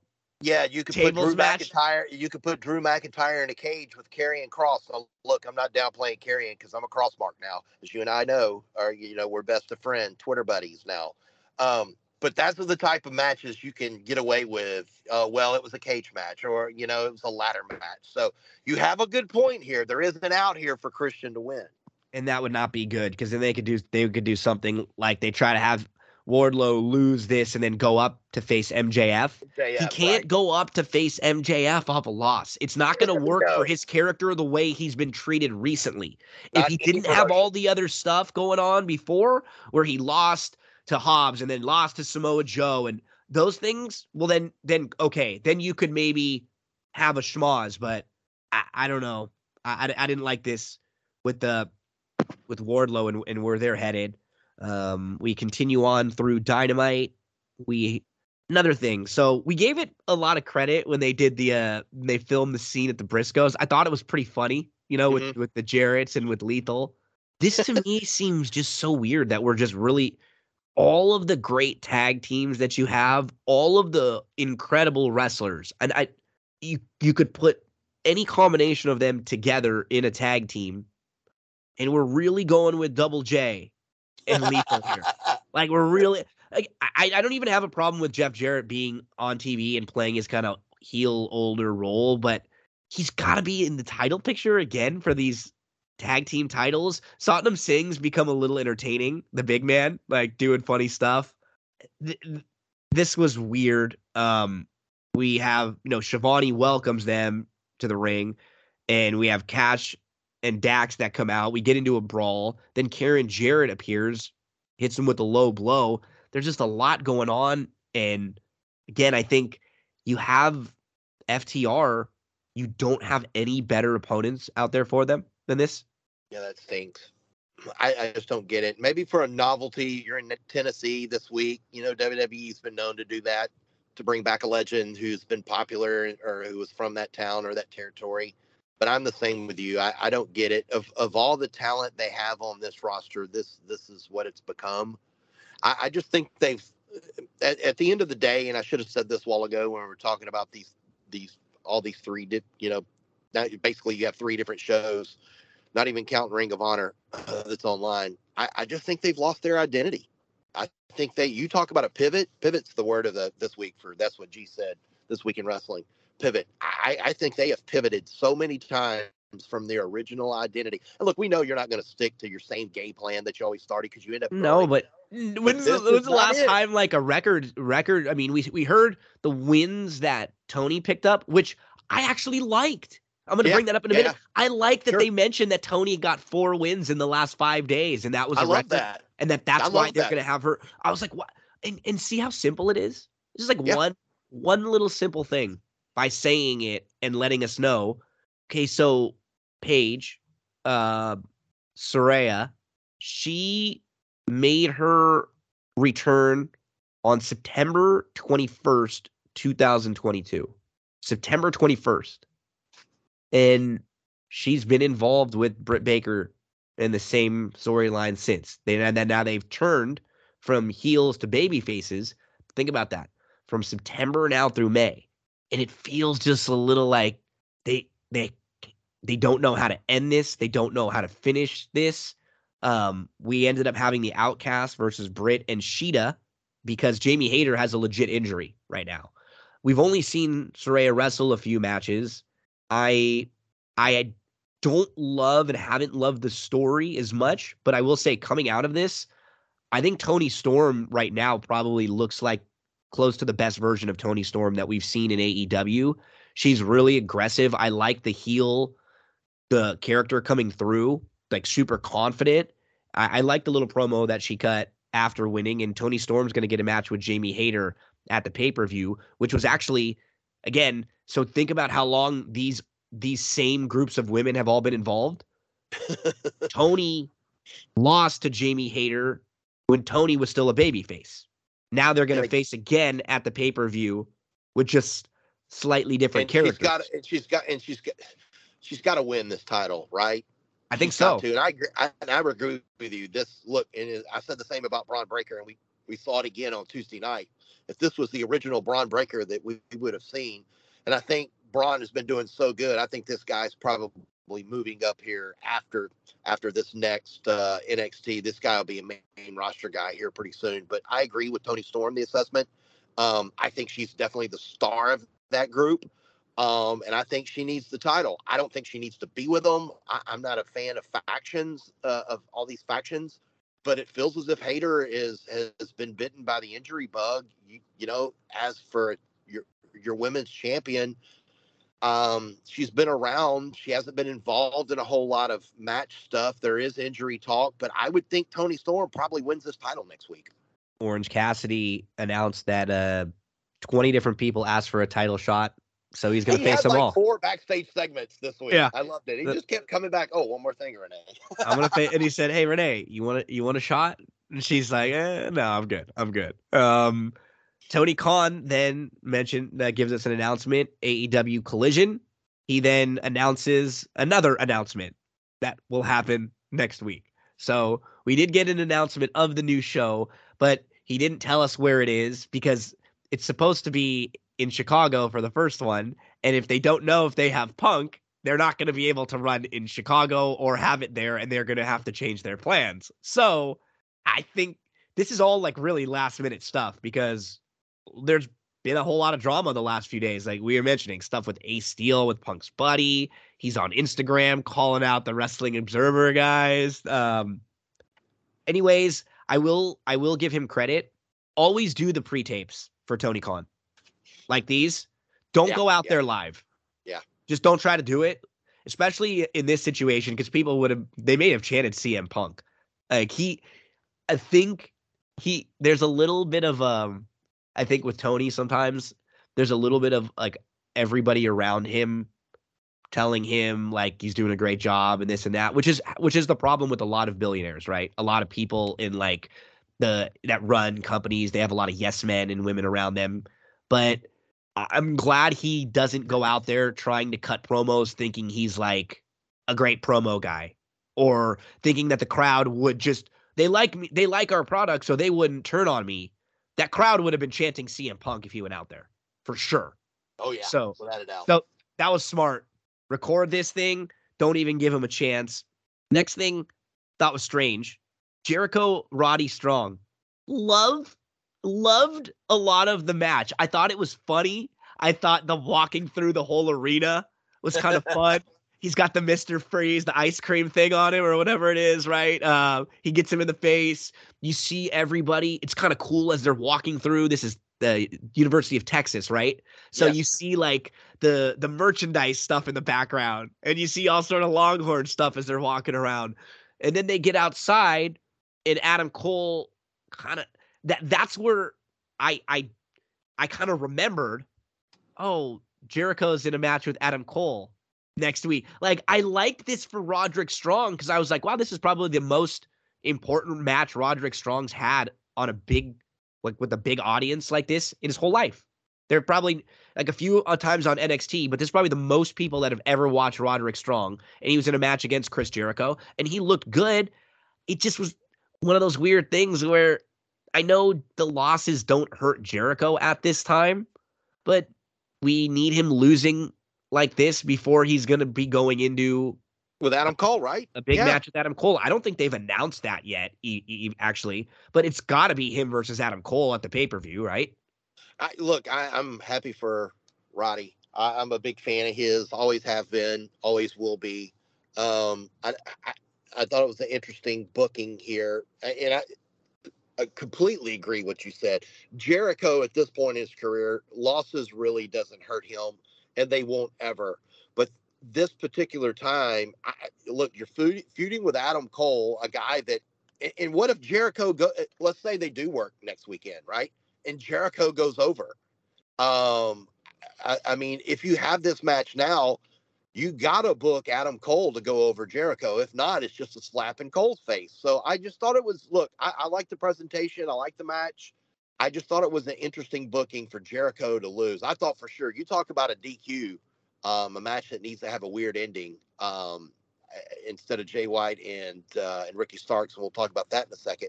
This probably should have been Schmozzy. Um, Yeah. un- Unless we, unless we, unless there's something we don't know about Adam Cole for next week. If he's injured again, I don't know. Um, but for somebody to be in a feud with Adam Cole and he loses, I, I thought this was pretty weak booking here. We had Jay White versus Ricky Starks, Yeah, ends in a DQ. The match was fine, nothing bad about it, just unspectacular.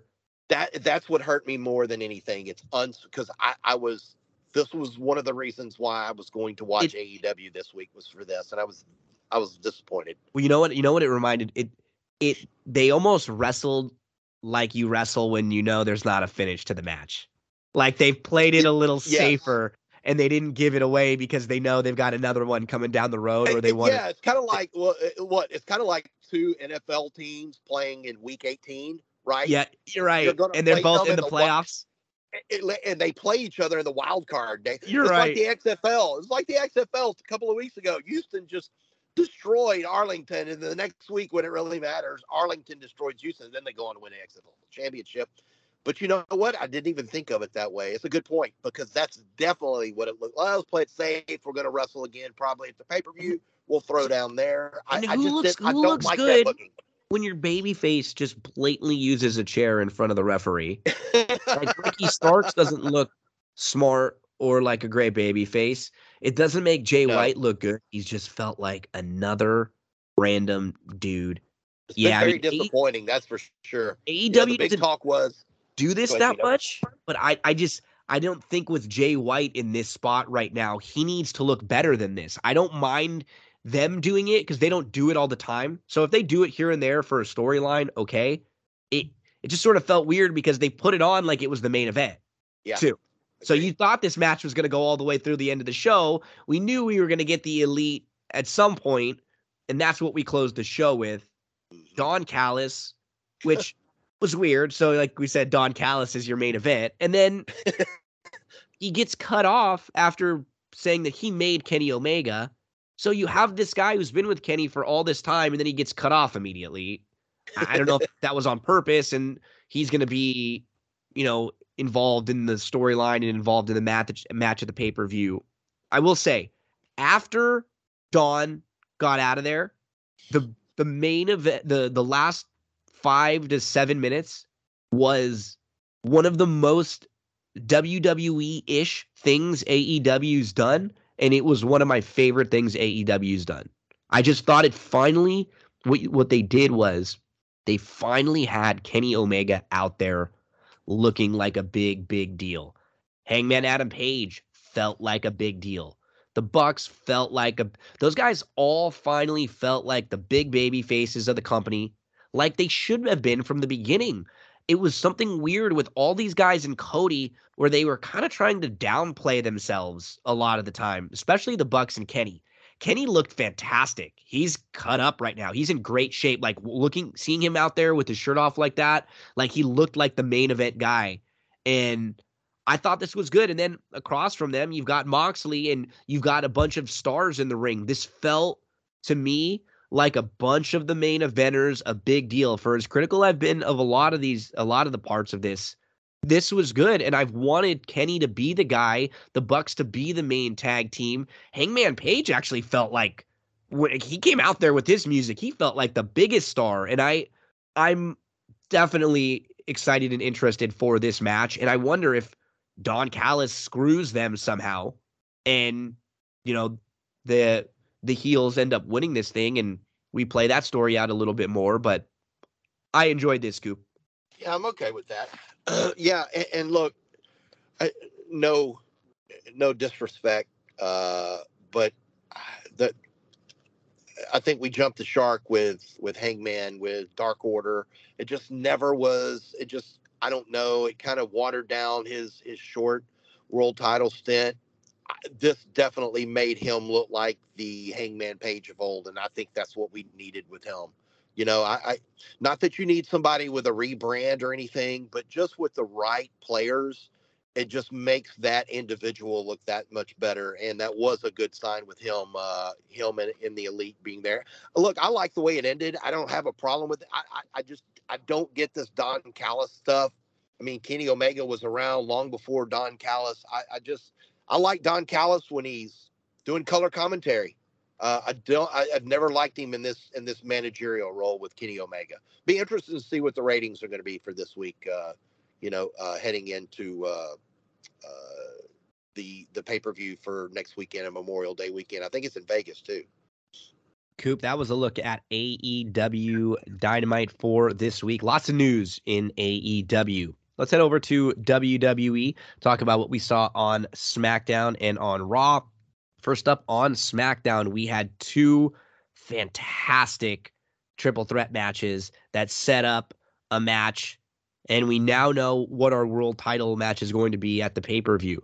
We're going to have Seth Rollins versus AJ Styles. In the first match, it was AJ versus Edge versus Mysterio, which was a blast for these three guys who have been such big fan favorites and just complete guys that'll all be Hall of Famers. Two of them already are, and then AJ will be. 16 world title reigns between them, Edge with 11 of them. Um, yeah, this was a lot of fun. And AJ picks up the win after about 16 or so minutes. Just really good because you truly didn't know which one of these three guys were going to win. Um, especially lately. Like Rey's been in a lot of big moments lately. He's been on TV quite a bit. Edge is someone they think highly of, and and we haven't seen AJ around, so it really did seem like any one of these three could win. And I don't mind who they went with with AJ because eventually we have AJ win the next match, and we're gonna have an awesome match between AJ and Seth. Yeah, uh, you know, Edge releases that uh, last what Thursday or Friday afternoon. Releases this fantastic promo on Twitter, and you're like, oh man, uh, is this a sign that Edge is fixed to uh, to to win this tournament, and become the champion here? Um, yeah, you, you can't be more. If you're a wrestling fan, uh, you can't be more excited right now than to watch these two go at it um, at Night of Champions. Um, you look they they're you know we talk about it every week there there's some easy calls here. Is this an easy call where Seth Rollins wins this championship? I would think it's his. Uh, you know, if AJ wins it, there's you know he's It's not like it's a know- bad. Well, that's the thing. It's not like it's a bad choice for AJ, No, no, right? no. It- you could you could be fine with AJ. It just wouldn't make a whole lot of sense with the whole it SmackDown doesn't make thing. sense. Like No, if, if no. they're gonna bring him all the way back over to Raw, it's it's weird. So I don't know if they've tipped their Yeah, hand wouldn't be the way to do it. Yeah, on that, but they I mean that the video packages they had and the stuff for Seth on Monday was fantastic. oh they man, were they were good. They were really good, and I, I like I'm how they tease it too when they he asked the when Corey Graves asked the question about Roman Reigns, and it's like we'll find out next week. I like that stuff. Me You too. know, I- it I makes like you want to tune in. Makes you want to Yep. tune back in. The second of the triple threat matches was Sheamus versus Austin Theory versus Lashley. Another very good match. The first one was probably a little better and a little more fun. yeah. But Lashley picks up the win here. Lashley goes on to face AJ in the main event, and it's AJ that moves on. So the shows when you have a, a, a story that's being told throughout the entire night, I, I just love these shows. They, Me these too. are my favorite types of Raws and SmackDowns, and I think the ones that I'm always the most interested in. Me too. So, a couple just things to quickly mention. We had Grayson Waller. We're gonna have the Grayson Waller effect next week. So, Love this guy. Love this guy, man. This this is a this is a star. He's a star in the making right here. You, you're, So, you're going to see do this we- grow into a massive heel quick. to to like, we have maybe one of his first feuds with AJ. If he's gonna be interviewing AJ for this, and maybe right after AJ loses, he calls out AJ again and says, "Oh, you said you were gonna win." Something like I could see that being a thing for you know him mentioning that he wanted to interview the winner of that match, and it's going to be AJ. Um, our our guy Cameron Grimes shows up, and Hey, hey. poor poor Corbin, but you know what? Oh God, Corbin. Grimes gets a uh, a a five second victory over Corbin here. God, poor Corbin. Where was he falling down to? He was dressed in the battle royal like he was like an MMA fighter or something. He had like these boxing shorts on, and I'm like, what's going on? But I, you know, I don't know what to think of this. You know, I, I'm I'm glad that Cameron's on, and this is a you know a, a quick victory. Would you rather have him a victory like this? Would you rather have him go over someone or have him go over Corbin in a five to ten minute match? I don't know, but it's good to see him on Friday night television. Hey, look, the crowd knew he was, and they popped. They knew he was, and he popped. So Coop, we uh, keep rolling through SmackDown. Where did we go next? Oh, the Bloodline and Roman Reigns. Here we go. I've got, I, I've got a, I've got a, a statement here. This is, this is interesting here coming up. So What, uh, Roman Roman Reigns and Solo Sikoa are now going to go after Kevin Owens and Sami Zayn for the undisputed tag team titles. He's mad at the Usos because they didn't win and then they dedicated a match to him and then lost.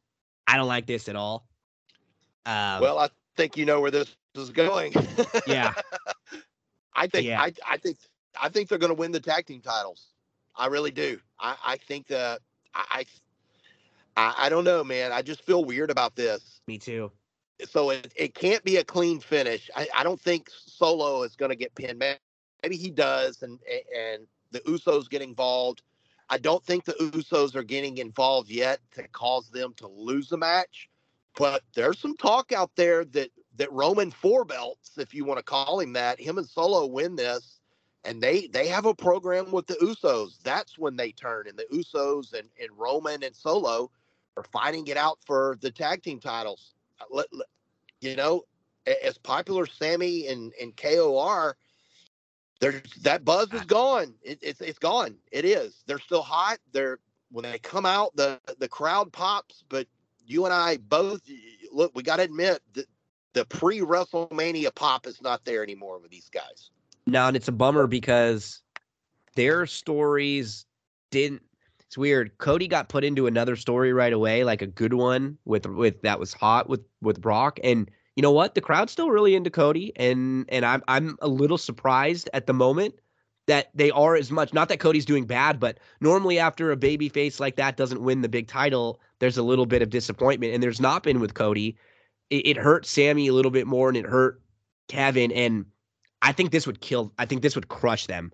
if It they would. lost to, to Roman again, these tag team titles, I, I think this would be really bad. And and these titles sort of kept them out of being in this world title tournament where Sami or Kevin could have at least been players. Like a Sami Seth match would have been fun, you know, something Yeah. like that, or just Sami in the mix there somewhere. Ah, man, yeah, I, uh, It's tough. It's tough. I'm worried. Here, they cannot. You cannot. You cannot have them win these titles if Roman's not going to be around again, and you can't That's have true. them holding these titles for a long time. Because then, what about all the other tag teams? And you cannot do the same thing you did, where you just create another set of tag team titles. I don't want to do that because Roman has all of the belts. I don't. And that's true. You know, you know, Roman and Solo could still have a, a, it's the match would still be hot with the Usos wherever Oh, it'll be whenever great. it was, whether It'll it's. Money in the Bank or you know.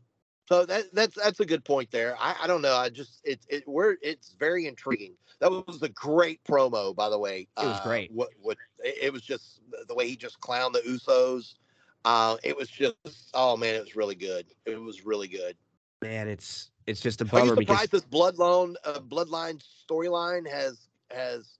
I mean, it's not as hot. Of course, it can't be. But are you surprised it's going on this long?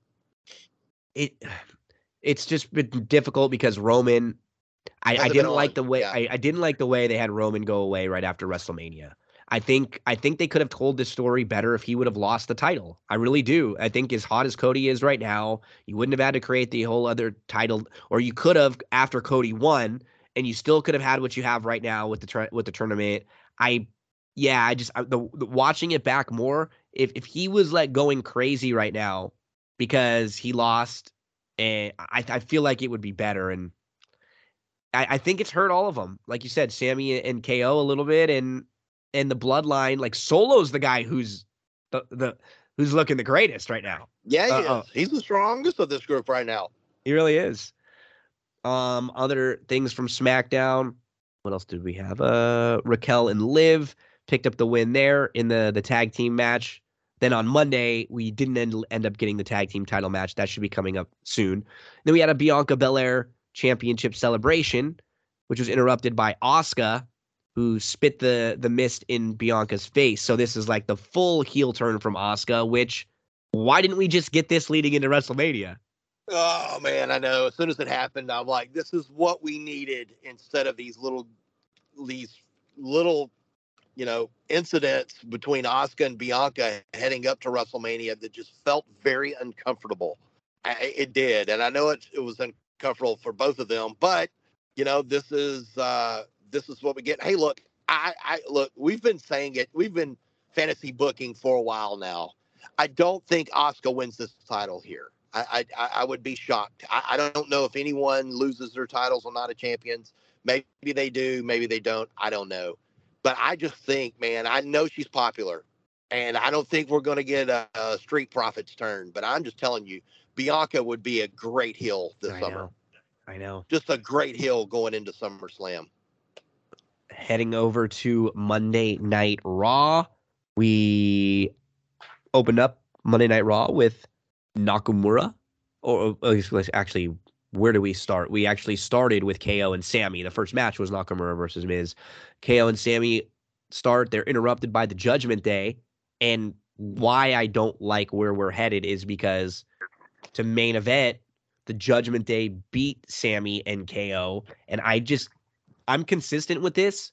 I don't like champions losing in matches like that. Right. If you're going to do it and you have like a world champion get pinned in a tag match to set up their next opponent, that's the kind of thing I'm okay with. That's one thing, sure. I wouldn't even have minded Sami Zayn losing a singles match to Finn Balor with a bunch of shenanigans outside or Kevin Owens. I don't like the tag team champions losing in a tag team match that's just a non title match. I don't like it ever. It bothers me. And I don't think it's a good way to set up your next opponent. The, these guys could have been they could have they could win any number one contenders match or you could just say that they're going to be the next challengers. You didn't need them to beat sammy and ko i thought just sort of skipping to the main event because it kind of ties to what happened at the start i thought it was a little too much at the main like at the end, same complaints I have a lot of times with AEW. WWE doesn't do it as much, but we had what the Judgment Day out there, the Usos, Paul Heyman's out there. There's just a lot, like a lot happening. It, it felt like a lot of schmozzy shenanigans to get a loss on our tag team champs. Yeah, not a fan. I love the match. Um, liked everything it had up until then. I'm with you. I, I I don't mind if a tag champ loses a single.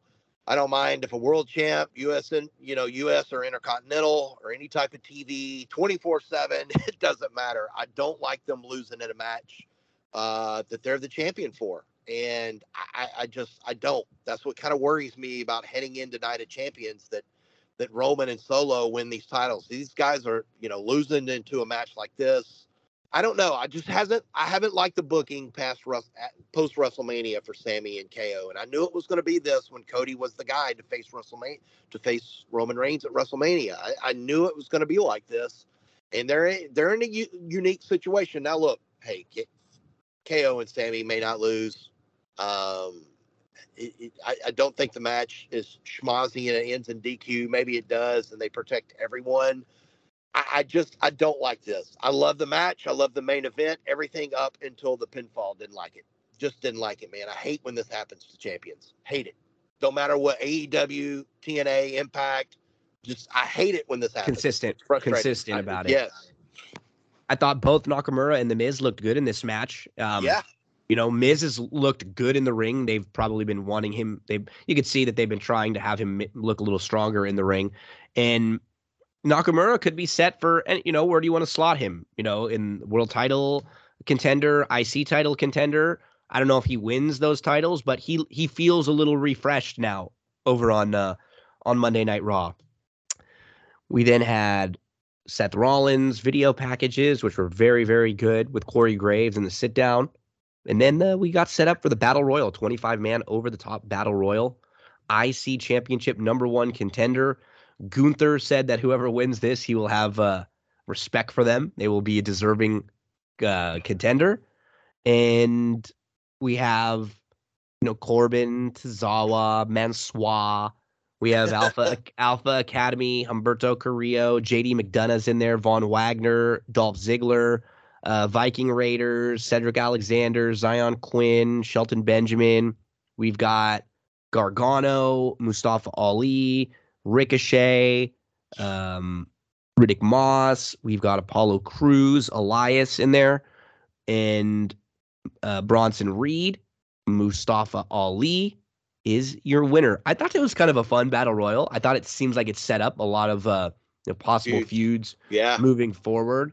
And uh, Mustafa gets the win. The only thing that, that that's what's weird to me is because of his character recently. He's been he's basically been a heel, but are they doing this because we're going to Saudi Arabia and they want him to maybe be kind of like babyface ish over there?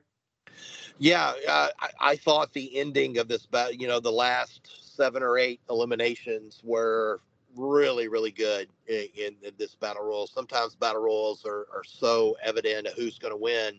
Um, and I thought they did a pretty good job with setting up Mustafa Ali. Now, that leads me to do you think it's possible that Mustafa could do the unthinkable at Night of Champions and upset Gunther?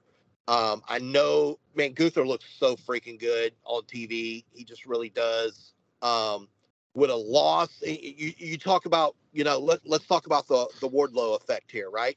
So if Wardlow loses his title and he gets put into the main event picture uh, right after the AEW pay per view next week, what happens if Mustafa Ali goes over Gunther somehow, some way? And because there's a lot of talk that Gunther is ready right now for that main event spot on Monday Night Raw.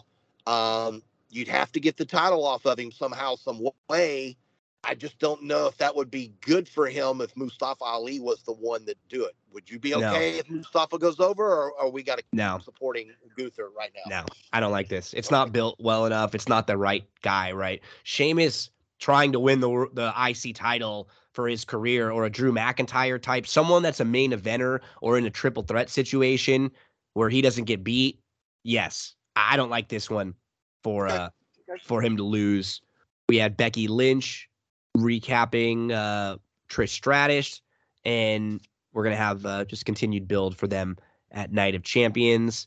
Then we had a little more from Natty and Rhea.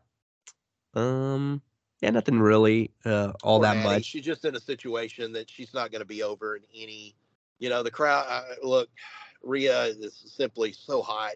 Dominic so hot, man.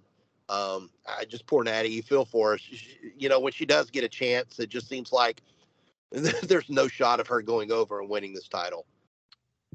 uh, Dominic Mysterio actually got beat here. Uh, Yeah. Xavier Xavier Woods picks up Yeah. a win. They've had just a fun little TV feud for a little while. It was, um, you know, it was basically because of Rhea um, behind the referee's back. Um, so, uh, yeah, I think. Um, wait, wait, wait, wait. Okay, I'm. d- did I? R- Woods got the win, right? Right here. Am I right or wrong? No, did, did Dominic get the victory?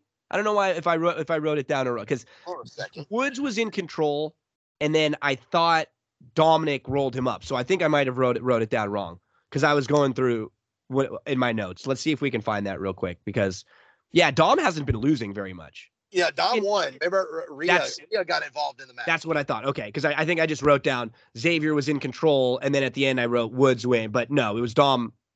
Looking back, Dom got the win again because of Rhea, and that's what I because if you see Dominic lose, it's noticeable, and that just goes to show you something. Like this guy is treated like a, a bigger deal now, and it's because they cheat. But sky's the limit for Dominic and uh, and where they could go with him. We had uh, Indus Sher just to pick up a, a pretty quick squash. I like the way a lot of these new call ups have been treated so far. I gotta say, just even it's just a week or so, Indus Sher looks good. Jinder Mahal cuts a promo. We've seen. I thought the video package for JD McDonagh was pretty good. I thought even Von Wagner in the Battle Royal looked his own. Yeah. looks solid.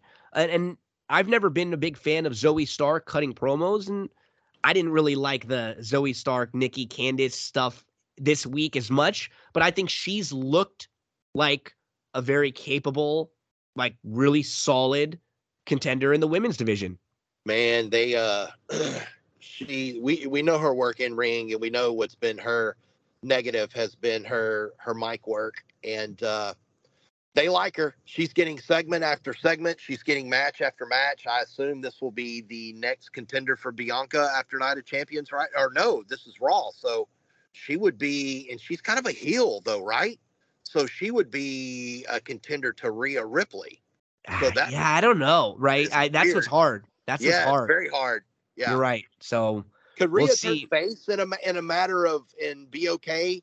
It's just real hard to break up her and and, and the and the Dominic combination because that's good Yeah, and the judgment so thing. good. Yeah, yeah. But I tell you what, Zoe's good, man. She's really good. That'll be a good match. Her and Candice next Monday night will be good. Chelsea Green picks up a win, or Chelsea Green, our she always picks up wins in our hearts, Chad. does. But she loses to Raquel. But this was mainly because they couldn't have the women's tag team match yet. Um, they're going to have that match. Is it going to be this week? Uh, if Liv comes back, But but what was more about this? It was that post match, Ronda and Shayna are back, and Ronda. I will say this is the best that I thought Ronda's looked in a long time. Just as far as like she cared about what was happening in this segment. So you know we were expecting this from uh, Ronda and Shayna for a while, and as long as Chelsea is still on TV, like I don't think this hurts a character like No, Chelsea's no, because no. she's not being built up to be some babyface star. She's a like a whiny schmarmy heel right now. So this is great. Like her getting beat up like this, she's gonna have something more to complain about now. Yeah, I have no problem with this. Um, I, I I thought for a hot minute there a while back that they were going to steal these tag team ch- uh, titles. Um, I do like the fact that they've been chasing. It's unfortunate that Liv was hurt on SmackDown. This sets up Ronda and Shayna to come out, so this definitely probably takes uh, Chelsea and Sonya out of the equation. But they've surprisingly, you know, usually when the WWE puts two people together that really don't go together, you know, a natural fit that you only see a week or two, but they've been able to do a lot of good things, and they do good segments on on Instagram and Twitter. Um, no, and, and you would think with this Karen type gimmick, you know, she's she's used to losing all these matches. Um, I, I don't know how severe the Liv injury is. I hate that for Liv. Um, you know, we we finally got okay. Maybe we get some stability here with the WWE Women's Tag Team Championships for change, and then she gets hurt. Um, but yeah, this was for Ronda and Shayna, and I agree with you. I think Ronda looked really, really good in that segment on Monday night. I've been really liking Liv and Raquel too. Like they're like I think that- get invested.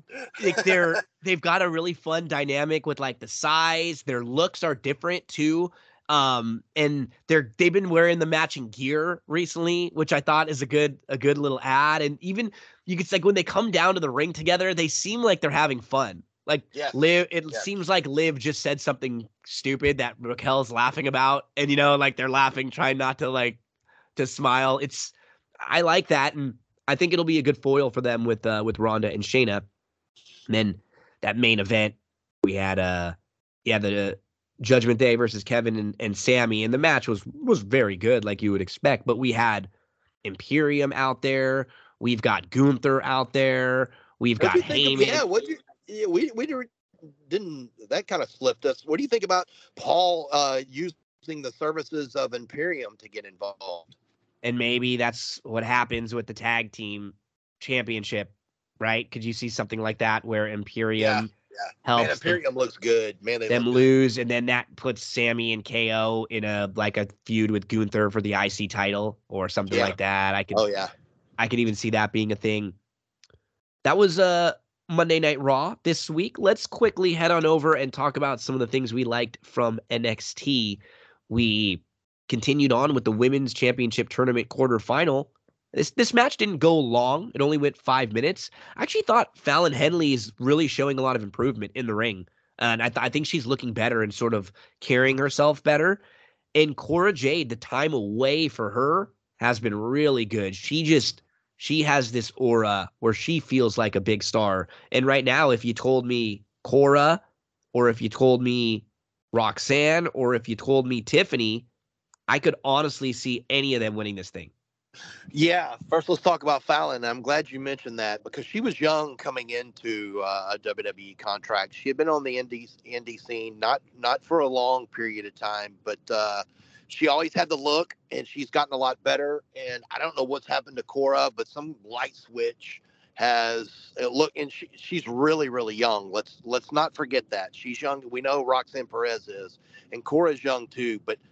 This her being away for a month or two, I I don't know what has happened, but a light switch has come on, and she looks like a different person inside that ring. Look, she's she's got that skinny look, so she's not going to be overbearing in matches. You know that strong style, and so it's harder for these type of workers. Even on the men's side, there's there's skinny guys that uh, that have been tough to believe, but something's changed, and this match was really really good. Now.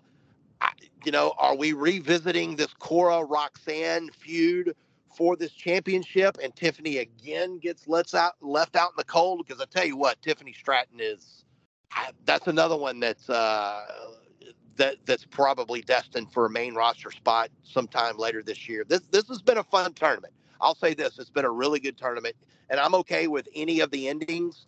I, I just I have a feeling we're going to revisit Cora and Roxanne for this finals uh, coming up. Don't you think? I think so too. Yeah, we Yeah. may we may. Tiffany's t- totally fine option though. Yes. Yeah. And- oh, sure. Sure. and I think because see, it just feels like right now with with Tiffany and with Cora, I guess you probably have better heel options if it were like Roxanne to win. So I think Yeah. I wouldn't have minded someone like Gigi, you know, Oh, because know. Gigi you could have had in feuds with Tiffany and with Cora also, and that would have worked. But it seems like she's maybe a little disgruntled right now. I th- I think I heard she posted some stuff on on social media that she wasn't all that happy or she wanted to go back to maybe a different character or different sort of gimmick. Uh, Gigi, we had Kiana James and uh, Thea Hail get into it. Um, but Duke Hudson's not paying attention because he's grading papers uh, in, the, in, the, in, the, in the background. um, so Braun Bron Breakker is at the uh, the barber shop, right? We see Bron Breakker at the barber shop, and, and I thought Bron has looked fantastic. Yeah. But I actually texted you, or I, I sent you a message and said my favorite thing that happened all week long was when in the ring, Carmelo and Trick are out there, and Drew Gulak and Charlie Dempsey come out, and Charlie Dempsey is wearing like all purple gear, and and I have never noticed that the guy looks like Gene Wilder yeah. Willy Yeah. Wonka in the chocolate factory, and the crowd somehow just starts chanting Willy Wonka. And I will say they they did a fantastic job of like playing it off here. They mentioned a couple things that couldn't have been like they were like live, right? Like they yeah. did he say I'm gonna like what what were some of the chocolate factory references they made? He said something like I, I was really impressed with all these guys, and I, you know I was very impressed with Gulak and Dempsey because they didn't they didn't break character here. It would have been really easy to start laughing when the whole crowd's chanting Willy Wonka for the dude. And man, I, I this made me laugh so hard. Which, by the way, is one of the greatest movies of all time. Oh, it is. right? It- it I is. never thought my life would be anything but catastrophe. Love it.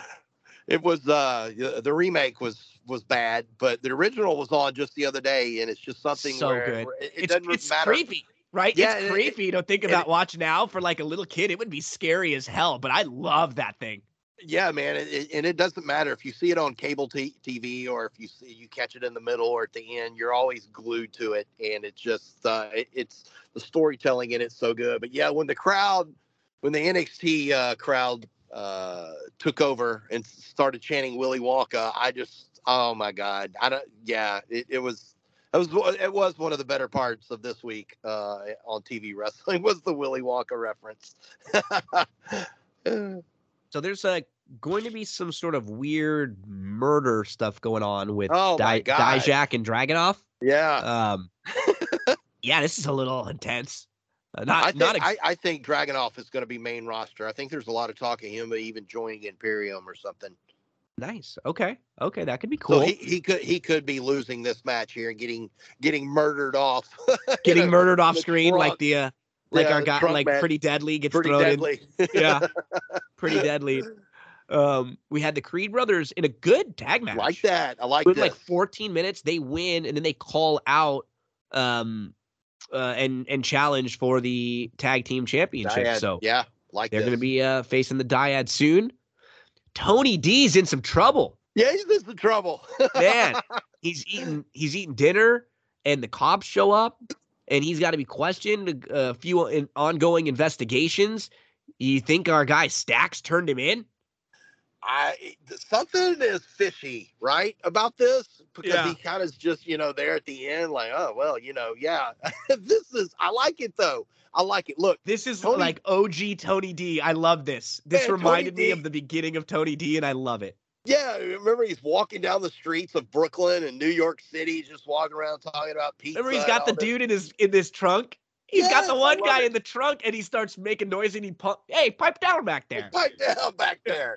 I I got a kick out of this. Um, so uh, then we had Carmelo and Trick versus Dempsey and Gulak, and following that match, Carmelo and Trick win. That was when we saw Bron Breakker, and he was at the barber shop, and he said he needed a fresh cut before the match, and so he was in there, sort of like with this badass energy to all of Mello and Trick's friends. I thought that was pretty cool. I really liked Yeah. it. Bron looks like such a badass right now. Dude.